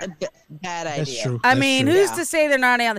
Pornhub is, from what I hear, has a quite a lot personal experience. I mean, you know, they say there's a lot of different amateur things on Pornhub. I'm just going to leave it at that. I don't know nothing about it. None of my business. But I do know that that's probably already on there. If it's not on there, it's on this fucking site that I learned about on TikTok the other day. What? Oh, my God. God, I wish I could remember the name of it. It's like Anon something. And it's like this site where you can post people pictures of naked people.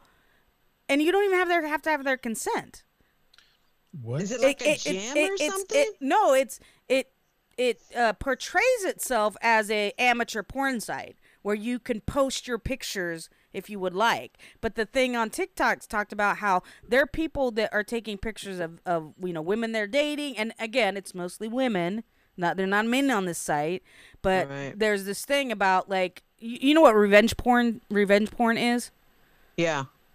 Well, like you take a private video and so then you're with someone, you know, your partner, your girlfriend, or whatever. You guys maybe do some sexy nudes or maybe some sex tape stuff, but then you break up and you're pissed at her. So then you go and post it on one of these sites, and so that's what they were saying is that this is a place where a lot of men who get jilted or those incels.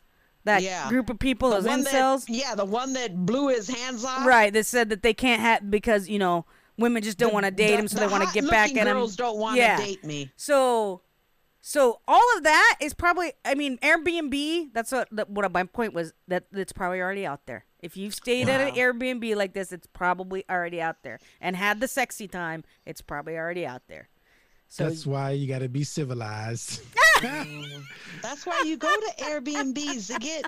You know, it's to get rough in there. You don't do that at the house, especially you got kids. Listen, kids and dogs. Holy moly. I'm cool. Don't it's have like kids and animals. It's like when somebody that's afraid to take a shit in public, like, hey, I'm gonna wait till I get home, cause they'll hold that sucker. They don't care. I'm good on that. I'm not comfortable with this. Man, crazy. Well, something to think about. Seen my little pee-pee. You don't know. That's to me though. Know. That's the thing that I chip out about is you don't know. With the era of cell phones and everybody walking around with a camera in their hand. I mean, even just the minimum of you don't even know if you became some fucking meme on somebody's page. Right. I don't like the dude. Have you seen the memes of the big? There's this big black dude. He's muscular, right? But he's got a gut, and then he's like sitting on a bed. He's butt naked. No. And his like now listen. No. There's a. I'm gonna find the story. I'm gonna send it to y'all, right? But anyways, this guy, he ended up on all these memes. It's a big black guy with his thing hanging out, right? Yeah. And somebody was like, somebody that knew him was like, I noticed that's my homeboy, right? So they go through this short documentary, like 10 minutes long, and they show the guy's dead now, but they show how this happened. The guy was trying to like he was just taking some pictures to make some money. Yeah. Right. And the guy like nudie pictures. Yeah, like nude pictures for a gay magazine. Thought, oh, I'll make a little money. Yeah, he was straight and ended up, what ended up happening was this, I don't know how the picture got out, but the guy who actually took the picture noticed it on these memes. He's like, this guy has become famous, and he took it like 20 years ago, right?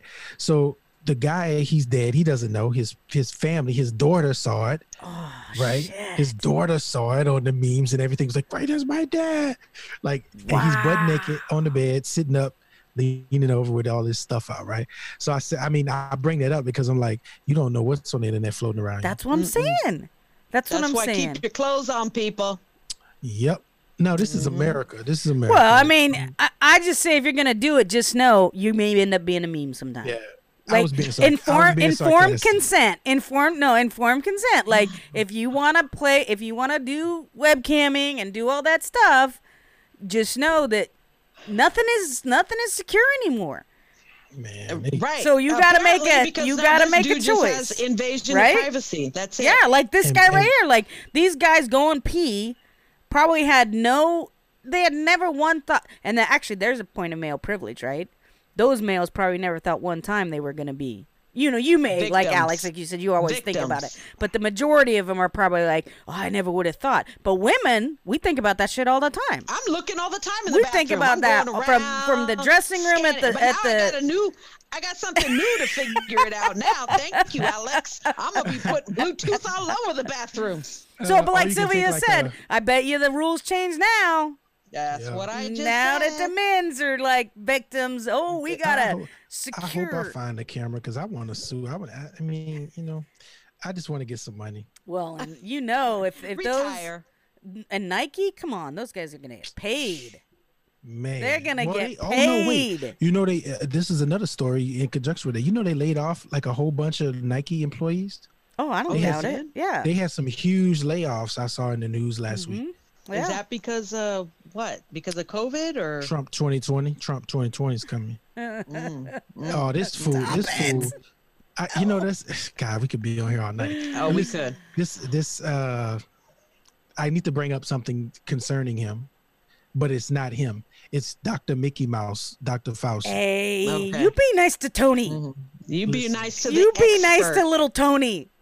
The expert. He went through a medical school to become top-notch epidemiologist. But guess what? Top-notch expert. Tony's allowed to make a few mistakes. He's only human. But guess who one of his homeboys is? Who? Oh, Lord. Who? No. Bill Gates. That's his homie. Oh, God. Here you go. So your conspiracy grows. Conspiracy theory. Just because Tori likes him so much. There you go. I hope that tainted it. So look, Dr. Fauci, as a headline here, says Dr. Fauci warns of a potential coronavirus nightmare scenario in the coming months. Right? And on what's the coronavirus like phase two? I mean, what is it? Like, what do they call it? Happening? Wave 2, second wave? I guess you could consider it the second wave, categorize it. He said this is going to be one of the most difficult times we've experienced in American public health. I believe it. We've had a convergence of two respiratory diseases. We can have a very difficult time. And let me go to the beginning of the article. He said this. He said that we are bracing. The world's doctor and public health officials are bracing for the fall and winter seasons, which could deliver the nightmare scenario that everyone is dreading. Two infectious diseases could hit the same communities at the same time. Oh, wait, communities. I wonder what communities they're talking about. Hey, there you go. I know where you're going. I ain't gonna go down there. What are the two? Which ones are the two? One corona and what's the other one? Well, the regular flu. Whatever the regular flu for the year is. Yeah. Because we ain't gonna know which is which. Right. And doctors are gonna be like, oh, it's just the flu. And you go home, it's COVID, you're dead. Done, son. Because I was thinking there was another article that came out that somebody, and I can't remember, I think China or something like that, that they closed down a town due to the plague. second person that died of the plague. Yeah, yeah, yeah. That's and I was like, why are you closing down a town when you had two people? There's something else going on. Well, you closed down a town. Hey. Because that's what they did with Wuhan. Have y'all covered the monkey that stole the vial from the lab? No. In China? In China? Isn't that a movie? That's a movie. That's a movie. Is that real? Cite your sources. Cite your sources. Cite your sources. Hold on. Google it right now. Okay, I'm going to Google. It came out. It was headlines. And guess what happened? What? It disappeared. Nobody's asking. The monkey might be out there like fucking Caesar somewhere. I don't know. Monkey steals vial? Yes. Vial of coronavirus or something like that. Monkey steals... Oh, here, monkey snatch blood samples of suspected COVID-19 patients in India. With coronavirus vials in India. A group of monkeys stole three COVID-19 blood test samples from an Indian healthcare worker at a local medical college in Meerut. Oh, it's India. That's right. Yeah, India. Attacked the lab assistant and stole. Attacked the lab assistant. After stealing the samples, what is she like holding? Or she, I don't know if it was he, holding the vials for the monkeys. Wouldn't you keep a vial like in a why are there monkeys? Case were these test monkeys? No, it looks like after the monkeys escaped to trees and chewed on the coronavirus test kits. Mm-hmm. Oh, they're test kits. Why are they in the lab? Recovered. Monkeys grabbed and fled with the blood samples of four COVID-19 patients who were undergoing treatment. They had the COVID in their hands. Why are the monkeys in the lab? No, the person was carrying them. Oh, like transit? And the monkeys attacked them and grabbed them and then took off into the trees chewing on test samples had four vials. Why are you willy-nilly walking around with samples, though? Because Alex's... See, there's Theory. There it is. There it is. And all of a sudden, see, the monkeys are spreading it now. It's not. I'm not saying the monkeys are spreading. No, I'm saying that's a story. Next thing you know, as the government's spreading it, the monkeys. Hey, didn't you read that story about the monkeys? But that's not why we got this big. It's the monkeys' fault. First it was China's fault. Now it's the monkeys' fault. Nobody's asking where the monkeys at. We haven't had no search for the monkeys. Nothing. It's just been, hey, this is what happened. No updates. No updates. That is bananas.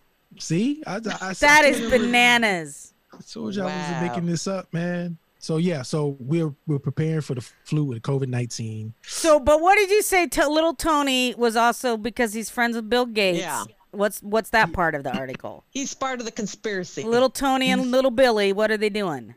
They want to test their vaccine on people of color. That's one. But that it's going to affect communities of color more is probably the narrative as well, right? Yeah. But have you guys seen that little pandemic clip? Oh, that's yes. It's a bunch. God. Oh, my God. Please don't tell me you believe that shit. Please don't. Please. Please. I'm considering it. And this is why. No. Because the way the media operates, right? Tell me something. Something like that comes onto the internet, right? Mm-hmm. They took it down at every chance they got, right? Everybody was getting 404 messages within 30 minutes. Mm-hmm. Nobody could share it. Nobody can do it, right? Mm-hmm. For whatever reason. But literally, you can watch somebody get their head blown off and it continues to be shared. You can watch somebody with a knee on their neck and continue to be shared. You can watch a woman pull her titties and her ass out and continues to be shared. Like, it's over the top, right? But you put something like this on the internet and they just shut it down. They shut it down completely. That's got to be come on, you gotta start asking yourself, why did they do that?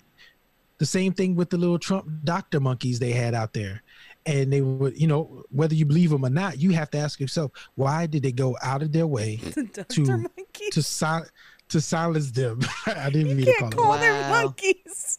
Well, but would you see what I'm saying? Like, you have to ask yourself, why would they suppress that? But just last week, I watched a kid got it literally shot in the face and his head blown off, and it was shared around Instagram, Facebook, and it was like nothing. Nobody was censoring it, nothing. But you put information out like this that's going to challenge people to start asking questions, guess what? They take it down. You see what I'm saying? Yeah, well, that I mean, look at the, somewhat. Yes, then you somewhat. Have something else that's even more important. Trump admits to blocking United States Post Office funding in order to stop mail-in election votes. I was going to bring that up too, but listen, this is what I'm going to say. I mean, you know, he got some friends in the U.S. Postal Service, right? Mm-hmm. Of course, the Postmaster General is his crony who has major investments in private delivery services. Hello. So, follow America, the money. Capitalism. We would be under a dictatorship. Capitalism is the problem. And whatever happened to draining the swamp? He did. He drained the swamp of people that would stop him from doing these things. Exactly. He didn't say who he was going to drain from the swamp. His definition of swamp is different than our definition of swamp. His definition of swamp monster is different than our definition of swamp monster. That's what people are like, oh, he didn't drain the swamp. He took out the people he didn't want in there so he could do the things that he could do. So not only him, but he is the puppet of the 1% and the ultra wealthy that want to do the things that we're talking about. Here's what's happening here. The United States Post Office removes mailboxes in Portland and Eugene, citing declining mail volume. Why are you doing it now? Of crap. See, man. Why now? Listen, this is y'all triggering me right now. I just can't. It makes me like, it's almost like we say, yo, if everybody just woke up and actually saw, look around you, just look around you. All the answers are there. There are no secrets, right? It's just that it's, what do you call it? It's fragmented. Mm-hmm. So you're going to get a certain class or group of people that's going to focus on one thing. You're going to get these people focus on another thing. But they all interconnected. You know what I mean? People in the hood, they not worried about the Federal Reserve. They don't give a damn. But guess what? Once they go to a coinless, cashless society, then people are going to be like, wait a minute. I can't go do a little side job, get a little cash on the side. Right. I got to do something else. Then people start paying attention. Mm-hmm. But if you don't pay, if you look at, they're bringing up Iran again. Right, they're bringing up. They just did the peace deal, whatever that BS, whatever they're talking about. But you got to look at the financial. I'm gonna keep saying this on this show every time I'm on here. Mm-hmm. People got to look at the freaking financial system because we're all, like Tori said earlier, we all got some kind of oppressive gene or something, but we are all being enslaved by this system. And here's the thing: if you can look at somebody like Hitler, right? Lord, the last person that talk about Hitler, they lost their contract. But if you look at, well, luckily we ain't got no contracts on here. So. I know, right? we ain't got no paid sponsors. So look, if you look at Hitler and this dude's mindset, people think today that those kind of mindsets don't exist anymore. Well, some people. And when people, because here's my argument. When I start talking like this and people are like, oh, you're just a conspiracy theory. And I tell them, you really think that these mindsets don't exist? If you think that, then you might as well say racism don't exist. There's no oppression. There's nothing. None of this stuff exists because those same people that are in power right now have a lot of the same mindsets. How many, right. And think back, how many ex-Nazis defected in order to save themselves? Right. Is that a mindset you just change? No, you adjust it. You create something like what we created in this country, where a certain percentage of people own the majority, and those certain percentage of people are not people of color. Like it's by design. It's fucking by design. Yeah, it's definitely by design. All of this is by design, and it's heartbreaking because we're like, damn. You got people that don't like people just because of the color of their skin. Mm-hmm. You got people don't get down with people because they may be poor and they're rich. It's like, what's going to happen is going to be so devastating. And I'm sorry, but hopefully I'm not alive when this happens. I probably shouldn't say that. But the thing is, what's coming is the inevitable is coming. We're about to see some hardship. And I don't think, because think about it. We're in a position right now where you still got people unemployed, regardless of what they say about the new jobs that's been created, right? Exactly. Let's be for real. You got jobs. What job? They never come out and say what jobs are being created. Right. You ever notice that? Right. They never say. There's plenty of essential worker jobs, AKA stores that are paid minimum wage, which is not a living wage. We already know that. So you have people out there grinding 2, 3, 4 jobs at a time to try to make ends meet, which they can't even, like, let's just take it locally. This city, the city of Portland, you cannot afford to live in Portland unless you make a certain amount of money. And that amount of money is going higher and higher and higher. So you have a huge faction of people, not only which many are brown and black, but now you're getting into other lower income levels, socioeconomic levels that can't afford it. Like you're slowly pushing it, and who benefits? The Bezos, the Waltons, the Gates, the all the people that have and who are going to continue to benefit. That's why I don't give a shit about a fucking stolen screen. I don't. Because we're getting looted by the corporate America and the 1%. But they want us to pay attention to that. To the looters. Ray stealing, quote, looters. You know, or Billy Joe stealing something from down at the market, whatever. They want us to pay attention to that. They want us to follow that red dot while they continue to loot the Federal Reserve and everything else, right? So to me, it's that's how do we create a collective. We do have to figure out the race, you know, part of the racism of it, but how do we create community care collectives where, because you're right, shit's going to fucking keep going down, and it's gonna be bad. It may or may not touch us, but it's going to touch a lot of people that we know and care about. Without a doubt. You know what I mean? We probably know people that have lost their job in the past 6 months, people that are probably not doing the things that they were trained for. Exactly. You know, professionalized for. So it's like my husband hasn't been working since the end of June, and like you were saying about finding jobs, right? The privileges, right? Here's a black man with a hearing impairment. Don't tell me the only reason why he can't get a job is because he's not qualified. You can't tell me that when semi-qualified people who are white are getting jobs, right? So. You know, I don't know. How do we? Because I can go down a fucking nihilist road in all of this, but I'm trying to find, getting back to when we started, what is the hope? Where is the connection that we could build with one another? Do we create a barter system economy? Right? Listen, like, we create a system where everybody knows how to grow their own food, everybody knows how to fix their own things, and we just go amongst ourselves and say, oh, you need something fixed? Okay, I'll do that for you. And meanwhile, I got some vegetables I can pay you with because I know you can't grow food in your backyard or don't have a backyard to grow food. I don't know. I know that's extreme sounding, but that one. That you won't happen. The bartering thing, they're gonna find a way to regulate bartering, right? They would never. Well, they did the gig economy, fucking Uber and Lyft, right? They found a way to regulate that kind of economy. Yeah, you're right. Although I heard an NPR story about how Uber drivers basically go rogue. Like there's a whole thing where the way they're sticking it back to Uber is because it's something around like I can call you as the Uber driver, right? And I see, oh, it's Alex Jones. Okay.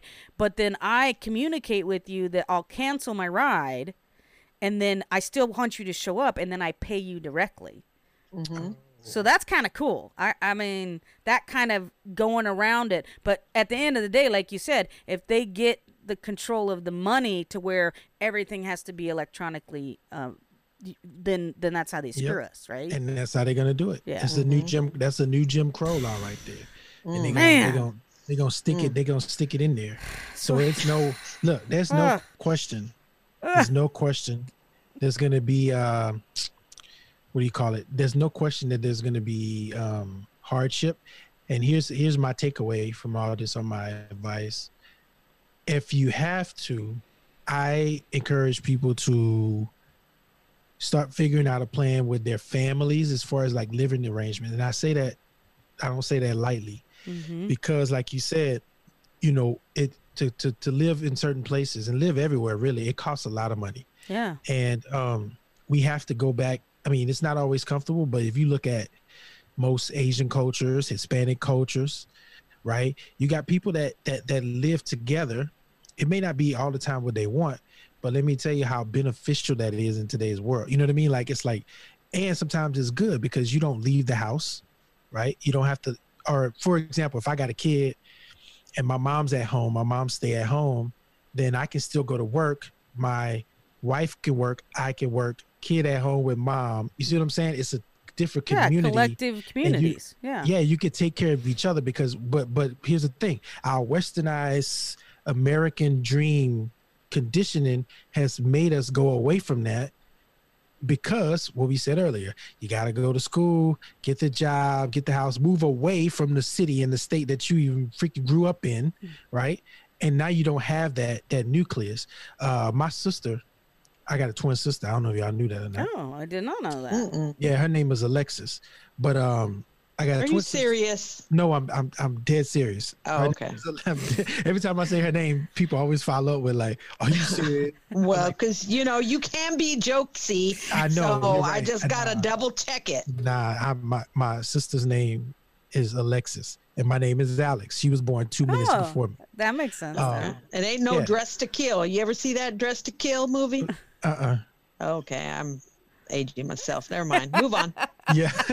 So anyways, you know, she moved. She wasn't far from home, but she moved into the city, and you know, it's getting hard. It's like, dang, like we got to work. You got to get these kids from daycares, moving around. So they end up moving really close to my parents' house, which helps out because the kids can go to the grandma's or whatever. But the reason why I bring all this up because we're gonna have to suck up some pride and say who's gonna live with who if we have to do this. You know what I mean? That's true. Like, you're really going to have to say that because people can't be ashamed of that, especially if it's your family. It's not like you're moving in with some stranger. If you got family, you should be able to say, hey, how are we going to do this if this happens?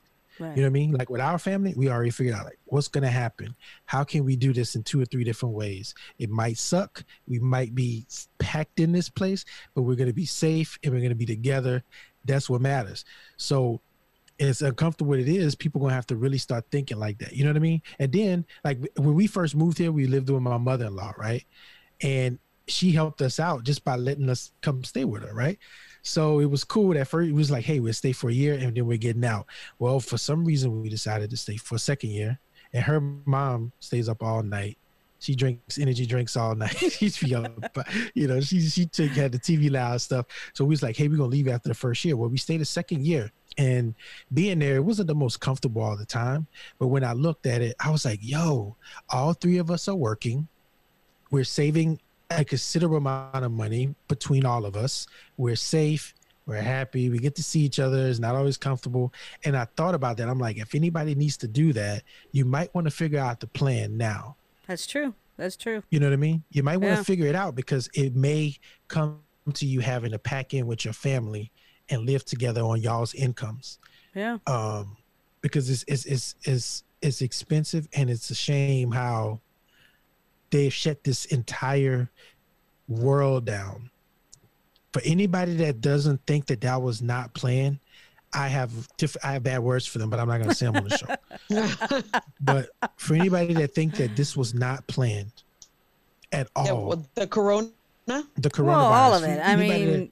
So yes, anybody don't think that this was all. I mean, come on now. Even, well, let's say even if it wasn't planned, it was the opportunity they needed to get these other things in motion, right? Like that's my thing. Is that it's something that they knew could possibly happen. I mean, there was warnings like, okay, as flu virus evolves, epidemiology, this can happen, and little Tony did talk about that, right? More than, and I know Bill Gates is in there. I know. But the study of it says this is going to happen. We don't know when, but it's going to happen. But now that it's happened, it's like, okay, now we can start the other things. We can set the other wheels in motion, right? Like that planned oppression and grab of wealth was just waiting. Like, okay, It's like fucking chess, you know, that goes there, this goes there, and then, you know, so I don't know, you gotta read the book, The Crash of 2016. A guy named is Tom Hartman. He's actually here in Portland, but I read this book a few years ago. I got it. You have to read this book. It's imperative. I probably won't read it because I don't read a lot of books, but I'll look up some. I'll do audio. I love audio. How about that? Yes. Give me that. Send me the text of. Well, but I mean, in part, like I feel like I don't need to, because these are the kind of things, like the documentaries and things that I've watched. Yeah. It covers all that. Like, I don't need to be told it more and more, because I know it's like, yeah, of course. It's the thing is it going to be in our lifetime? Is it going to be after? Or is it going to be, you know what I mean? Like, and like you're saying, get prepared just in case, because it could be in our lifetime. Well, and let's put it this way. Let's just say they come out and say, yeah, this is exactly what we're going to do. What are we going to do? Exactly. So we ain't got no power to do nothing. Wait, let me share this before I forget it. I'm glad you know, people always say, Alex, why are you so into this? Why you keep talking about this? We don't have no power. And most of the time, these are people of faith, right? Mm-hmm. With mostly, you know, Christians. And I say, okay, you have a psalm. Famous Psalm 23, right? And the psalmist David says, though I walk through the valley of the shadow of death, I fear no evil, right? If you pay attention to that line, David knew that he was in the valley of the shadow of death. He knew, he had knowledge of it. So he feared no evil. When you don't have knowledge, you don't have power over how you're going to react to something. So you're going to always fear, and you're going to always just be reactive. But when you have knowledge that you're in the belly of the beast, you're like, okay, I'm ready for it. When Trump came, I was ready for it. When Corona came, I was ready for it. I was just like, let's do it. You know what I mean? So knowledge is power. So when people stray away from it, they're like, well, what is that? What does that mean to me? What is that going to do for me? I'm like, well, when they come and tell you where, put a diaper on your ass because the coronavirus comes through your butthole, you know what I mean? Then you're going to go out and buy a bunch of diapers and put on your ass because you think it comes to your asshole. So when you have one of the less common symptoms is diarrhea, by the way. Oh, well, whatever. I'm just saying. But you see what I'm saying? You might want to get that diaper. I don't know about that. Well, you can have knowledge, but that, I mean, here's the thing is, if when things go south, we're going to say go south, meaning, and we're already kind of seeing it already with all these protests that, you know, are happening. And then you have these crazy Proud Boys and, you know, adding and trying to make it, you know, bigger and creating more fuel. And let's say in November, you know, if Trump loses, God, I hope he does, and he decides he's not going to go into, you know, and mayhem. We're just going to say and mayhem. Well, you know, what happens is each person for his own. He's already setting the stage for that right now with everything else, right? He's already planting those seeds. Right. Right? There's already a portion of his base that's saying, hey, I mean, what kind of planning? People aren't going to be planning for mayhem. So let's take that just because they don't want to, because people have blinders on. They want the 15-second clip that tells them everything's going to be okay. The TikTok dance. And I admit I'm as guilty as next. I go into my distraction and let me just watch fucking puppies on TikTok for the next hour and a half because I've been traumatized. Right. So you got to fucking move those blinders at least a little bit. To see, you know, like, because if you know, like you said, the example that you used about knowing or even anticipating that this could possibly happen, right? You guys mentioned it on the show before. It's like, well, it's one of the reasons why I want to buy a gun. Well, there's your power. If you had no inclination that this could possibly be a thing, or you believe the stuff that you actually see, or you didn't believe the stuff that you see around you, you wouldn't even be saying, well, maybe I got to protect myself. Maybe there's going to be, you wouldn't even think about it. So the fact that you understand, like, yo, this could possibly be a thing, you're better to prepare yourself. So here's a good example. You either can, you look at the Holocaust where people just throwing people on the back of trucks and bringing them there and they just, okay. You know what I mean? You're setting yourself up to, you're going to die. Having to let's go down. Let's say I have a gun. I'm going to kill somebody with me. You said kill somebody with me? Yeah, I'll shoot somebody. They're going to shoot me back. I mean, that's you know what? You know what I'm saying?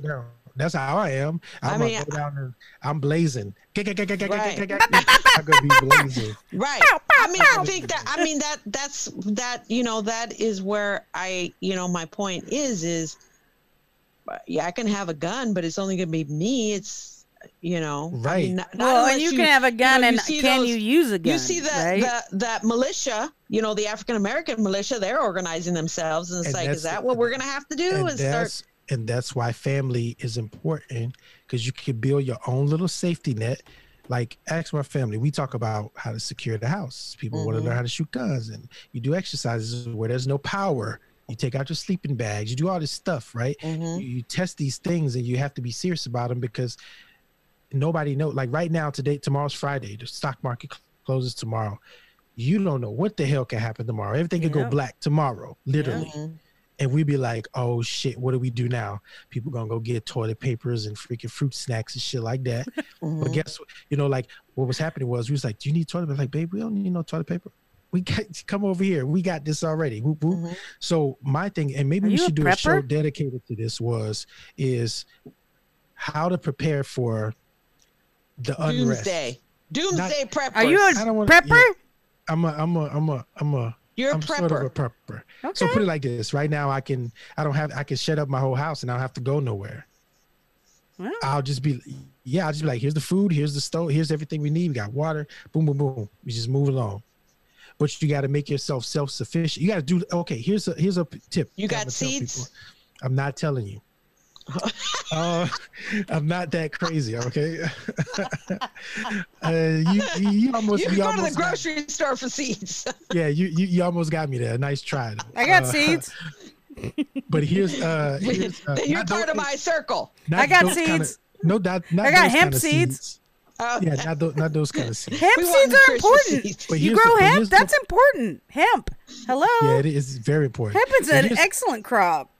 But here's the point I'm trying to make. And this is a tip, right? It might sound silly, but it is. Yeah. Every time I get paid, right, I try to make a marker. Every 2 weeks, if I go into the store, actually, every time I go in the store, I grab toilet paper. Just so, at least every time I get paid, I grab a case or whatever. And that's how you do it. When I go, like I remember last year, I went and got 50 waters, right? I just got 50 waters. And the lady was like, oh, you must be thirsty. I'm like, ma'am, you never know when you're going to need this. And she kind of chuckled and laughed at me. And I wonder where she's at when the coronavirus hit, right? Like, you know what I mean? So if you dedicate $10 per paycheck, and you don't have to do it all in one, just get you 10 gallons of water. Boom. 15 gallons. It's only going to cost you $12, $13. You know what I mean? It's not going to cost that much. And you need to invest in something like a water purifier. Yep. Because, a Berkey. Right. So I don't know if you guys know where I live at over here on 164th and what is this, Mill Plain? Oh, yeah. And you see like in the tech center, you got all these all around. You got these little water fountains at the little apartment complex and all that. I've already got my little map scoped out where these little water sources at. So if it goes down. You're going on recon. Right. Am I part of your circle now, right, Commando Alex? Crawl. You're part of my circle? Yeah. I can tell you all the good things I can do as a prepper. Sylvia can sew. I know how to can. We already. They already got one of those. I know how to sew. I know how to do crafts. They already got one of those. Cook. Nope. There's already that on the island. Look, mom. You're not in the circle. We're not in the circle. Mother-in-law sews, does craft. Tiff does craft. Mom. Tiff and mom cans. You got it. Great. On now. We're not in the circle. You need more people to can. You need more than one person. He's gonna have to take it to the council. Can you imagine how much food has to be canned? Oh, to have how many are in your little crew? But here's the thing. There's an alternative. You can dehydrate your food. Yep. You got to be a harvester. You have to be able to work. Look, I'm Mexican. It's in my blood, baby, to be out there field work. So you got a yard to grow a garden?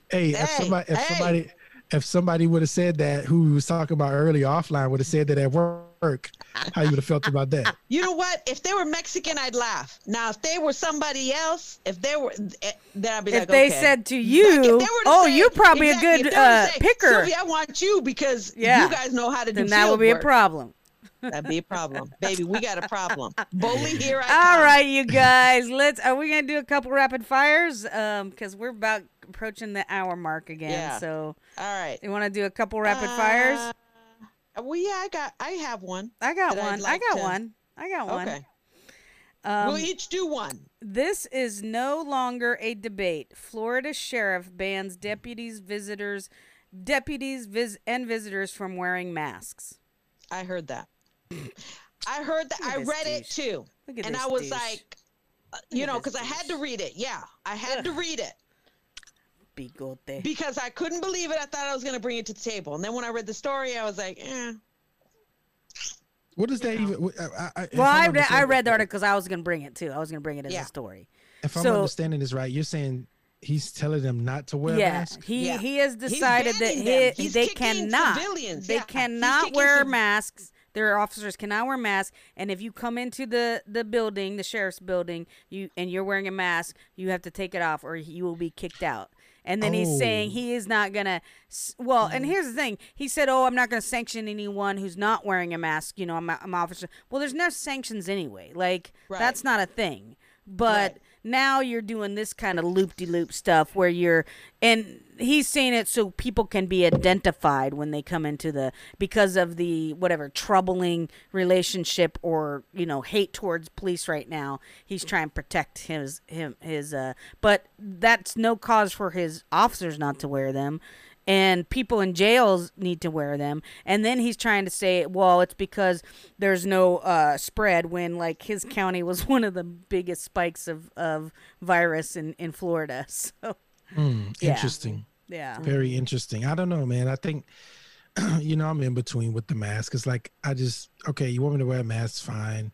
I think I've already had coronavirus personally. You should go get your blood tested. You should go get tested. All you got to do is donate blood. Hell? Then they test it for antibodies. I don't want them touching me. I don't want them. There we go. I don't want them. You're going to be spreading it to me. I don't want them R. Kellying me. So, and you know what I'm saying? Like, here's the truth. Like, I mean, you got to think about it. I mean, if you look at some employers, they don't even want them to go get tested, or they won't even provide them to get tested. They don't want them to know. They don't want to know. Right. And personally, I think we all have either walked around with it, got it, or going to get it. Of course we walked around with it. Of course. That's what a pandemic's all about. Yeah.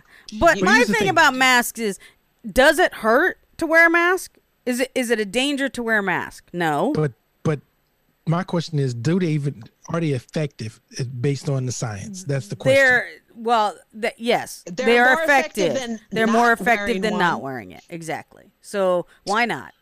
If that means I can go do things I want to do, I'll fucking wear a mask. It's not a big deal. And here's my thing. Had we done what was supposed to happen in a pandemic, we wouldn't have reached the levels that we're at right now. Well, you know, and that's the problem that we have. And when we talk about this being a conspiracy, I'm like, all the world leadership had to have been involved in this conspiracy, because this pandemic has hit every country in the world. Every corner. And that would require a huge conspiracy with people being willing to give up, you know, power. Exactly. Look at this. If you don't think about this. The NBA and the NFL, all the sports team in America shut all the way down. Mm-hmm. Do you know how significant that is? Mm-hmm. And here's big. The thing: the owners. But if it's a conspiracy, I'm saying then the owners would have to be okay. That's what I'm about to say. You never noticed none of them was really bucking back. None of them was in the media talking about how can you let this be? Blah blah blah blah blah. They wasn't saying nothing. No, well, because they know they're going to get paid. Exactly. They know they're going to get paid. The owners, everybody, they're going to get paid. That's just athletes here in the United States, right? But what about the different countries? What benefits are they getting? Because the NBA is, you know, I don't know what these owners, what the benefit for the owners would be to shutting things down. Well, let's look at world sports. Okay, let's just look at the world of sports was shut down. Period. People could do things that they would do normally in the sport. There was arena, soccer, all that. Look, even what's the benefit? What's the end benefit for those owners that are losing the money? Well, I don't think it. I don't think it's about them being part of conspiracy and benefiting. I think it's about they know that they're not really going to be out any money. The people that are going to be out money are the vendors who are minimum wage. If this was the people, big no, I'm saying that it's not. I don't think it is a conspiracy. I'm saying the reason why they're not saying anything is they don't care. They're still going to make money either way. Right. The NFL is going to make money either way. They don't fucking pay taxes. Right. And a lot of those owners are in that 1% tax bracket where they're not paying a lot of taxes. Like they're not, they're nuts, not going to be, you know, worried about. Even the athletes for a while, they weren't. But then when they started hearing like, oh, well, this is one of those things within the contract that is, it's a fucking Latin term, but it's a term that basically like, it's an unpredicted circumstance, so we can void your contract. Well, so then the players are like, well, we got to get back on the court. We got to get back on the field because now my fucking nuts getting messed with. Oh, great. The owners, they're just going to make more money. So because people, even though they lose money in sponsorships and stands, they're still making money in sponsorships because those images they're projecting on the court, those images they're projecting on the field, everybody in the NFL who's sponsoring the daily COVID tests, like the people that are making money are going to make money off of it. I don't think it's a conspiracy. I don't think it's that, oh, what are they going to gain from it? They weren't worried about losing yet. They weren't in a position where their wealth was going to be so significantly impacted that they were like, get us back on the field. The players and then the vendors and all the support that helps pro sports stay in function are the ones that were getting impacted. So what about the guy who came up and said that if you're going to have sex with your partner, you got to wear a mask too? Y'all hear that? That's what it said. You know what? Men have been wanting that for their wives. Oh, I don't. Whatever kink you're into, I am not into kink. Age of 50. I'm not into kink shaming. Put a mask on, lady. I am not into kink shaming. If you want to wear a mask, you wear a mask. If you want to role play, you role play. We are kink positive. We are kink positive here. What are you bringing to the table? I will not kink shame. I am not gonna. I don't even know why I brought that up because I am crabbing out of this conversation right now. Because you thought you'd get a nasty reaction. I say if that's what two consenting adults or three or four or however many would like to do in the comfort of their sexual encounters, put a mask right on when you're 10 deep. If you're 10 deep, put a mask on. Wait. If you're lower than 10. You don't need to wear masks. Just practice social distance. You gotta. You look. Your timing of the way you say your words is very off. Like it's just off. Like we sitting here talking about intercourse. And she's talking about some. If you're 10 deep, you're gonna go 10 deep. No. Then you gotta wear a mask. Only the Pornhub people would know because I have no idea what Pornhub was until now. So are you serious? You all would know. Are you serious? You didn't know what Pornhub was. You did not know what Pornhub was. You'd never heard of Pornhub. Oh my God. Then she probably got mad videos on it. She don't know. Oh, I get freaky. I do my own. You don't know. She might be. Oh my goodness. All right, let me do my last one. All right. Okay, go ahead. A woman is stunned when her new driver's license came back with a picture of an empty chair. What? Her driver's license. It's right here. You believe everything you what is that? What's the source? License. What's the source? Oh, the source is CNN. Oh, the Fake good news. Stuff. Fake updated. News. Oh, it came out August. So they 12th. They were doing her license and uploaded the wrong picture. But what about the temporary one they give you, the paper one? This comes from Tennessee. Because she must have lived there with the temporary one that had her picture on. That's a hoax. That's a hoax. It's right there. I mean, I could see how it happened. I could see how it happened because is that what you? Her name is Jade Dodd. D-O-D-D. That ain't even a real name. Jade is.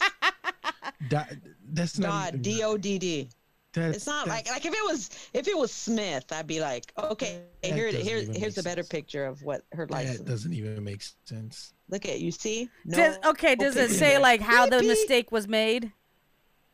I didn't read it. Oh, remember, read it. This is rapid fire. Well, sometimes you would read them. We'll look it up. She's thinking it's hilarious. You know, it's probably like one of those things where, you know, they're producing lots and lots of licenses. Nobody's really doing quality, you know, quality control. Nobody was checking which file they uploaded. The United States Postal Service. There goes the DMV. That's the next to go. We need to privatize the DMV because people can't take the right picture. Right. Yep. Yes, meal. There it is. There it is. You heard it here, people. What are you bringing to the table? Well, crazy stories. We've burnt almost 2 hours of time. Mr. Jones said he only had an hour and a half. I think he lied. The thing, you see, y'all got. I got much love for y'all because guess what? What? I've been here the whole time, and the Blazers was playing the most pivotal game of the season, and I didn't watch one. You didn't have it on your phone? Nah, I mean, I got a TV in there. I don't, but I got. I decided when we went on break. I went in there. I looked at the score. I was like, "Oh, they're gonna lose." This came down to like the last second buzzer beater type of thing. Did they win? You would have been on edge. That's too much anxiety. Did they win or lose? They won. Oh, you missed it. Oh, and I'm sorry. It. And it looks like Dame hit like when his big clutch. I'm sorry. Shit. That's just too much anxiety. That's too much anxiety. Why do you want to create a false anxiety? Because it's a distraction. I don't get anxious about it, but the game probably gonna play again at 11 o'clock. So you watch it. But I'm not about to stay up all night watching the freaking game. Yeah. I'm disappointed. Well, thank you, Alex. Well, yes, thank you for joining us. It's all good. We had a great conversation today. Yeah. There was no man bashing, I don't think. Oh, it was there. You're just so subtle. You don't even know. Let me give a shout out. Shout out to Ginger. Ginger. She been sending me. She been sending me TikTok stuff that. I have no idea how to utilize or. Well, and if you didn't have a damn flip phone, he can't open up. He can't. He's basically got a flip phone. He's wait. Yeah. Oh. So check it out. Shout out to Ginger because she sent me something because I was like, hey, you know, I don't really see anything, and she's like, oh no, there's some like. She sends me the video. She sends me. It's the most woke young black dude I've ever seen, right? Like somebody the woke you can't listen to all the time. Yeah. Because they're so like, the Proclamation of the Emancipation and the circumference of your head, brother, blah blah blah. I'm like, no. That's not what I wanted. I didn't want that. So she sent me she sent me Malcolm X on steroids. And I'm like, that's not what I wanted to hear because he's doing too much. That's what the generation's doing, man. They're out there doing it. That's the thing is if you're listening to their content and if it's facts, you know? Oh, God. They just like using big words. You did like that other TikTok video of the stripper falling from the pole. You didn't have a problem with that one. The funny thing is I had seen that before y'all sent it, but every time I see it, it's more and more funny. I can't believe she's not dead. How did she not break her leg? Like, how's she not dead? That's what I want to know. How did she not die? I don't know. Ugh. I was just impressed that she continued her twerking. Maybe. I told you, I think that was a seizure from falling. Listen, if she did break her leg, then she could tap into the sex worker relief fund. You guys know about that? That's right. No. Yes. We should talk about that. Yes. I got a lot of, you know what? I'm not going to say that. We're going to break that to next time. How do you know about all that? I'd like to know. I guess next time. He seeks information and knowledge. Oh, yeah. You got some funny media algorithms.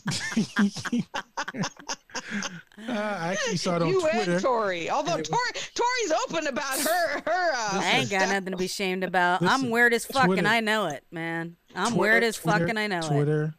Twitter is a hell of a drug, and this comes from Portland publications, by the way. That's how I find this stuff out. Look at. Now he's trying to justify. Tori, like she said, I am weird as fuck. I'm weird as fuck, and I know it, and I'm not ashamed of it. Nope. I am not ashamed of my weirdness. Now we got to blame Twitter. I have a podcast that I talk about issues on there, Sylvia. Speaking of that podcast, please let our listeners know again, Alex, what your podcast is and where they can catch it. Podcast is called The Sold Dope podcast. That's SOULDOPE podcast. Please do not click the Soul Dope Show because there's a black girl on the picture. It's not me. You'll see a black dude with a little hat on, looking to the side. It's the Soul Dope. It's a very sepia colored picture. Sepia colors. Yeah. Very earth tones. My wife took that picture, by the way. Oh, okay. Oh, all right. She's good. She's a good unedited. No, nothing. Okay. No photoshopping. No Photoshop. She didn't make the muscles look bigger. No. Hashtag no filter. No filter, baby. Hashtag no filter. All right. Well, you all check Alex's podcast out. I've been listening to it. I like your shorter. I mean, if you're looking for a long one, don't go there. But I do like the bite size because I mean, it's enough time for me to shower, and it's done. It's a good monitor of like how long you're taking a shower if you want to conserve water, right? Like if I can get done with my shower before the podcast is over, I'm doing good because then I'm conserving water. So well, I want my wife to follow that same standard. Let me tell you, I want my wife. I'm gonna give her that episode only. Yes, and that's too long for me. Let me give you some advice. I've been today's my I don't know, 20 something. I don't know what it is. 27, I think, 27-year anniversary today. Oh, congratulations. Let me just give you some happy advice. Anniversary. Stick to the laundry, Jones. Stick to the laundry. Leave the rest alone. Let her have her joys. She's the boss. She's the boss. I'm going to just leave it alone. You're going to be married for a very long time, sir. Yes, God willing. Let's hope that. All right, y'all. Thanks for listening. As always, please rate, review, and subscribe. And until next time, nos vemos. Adios. Peace. Daisy, what you say for it? What's your say for Daisy?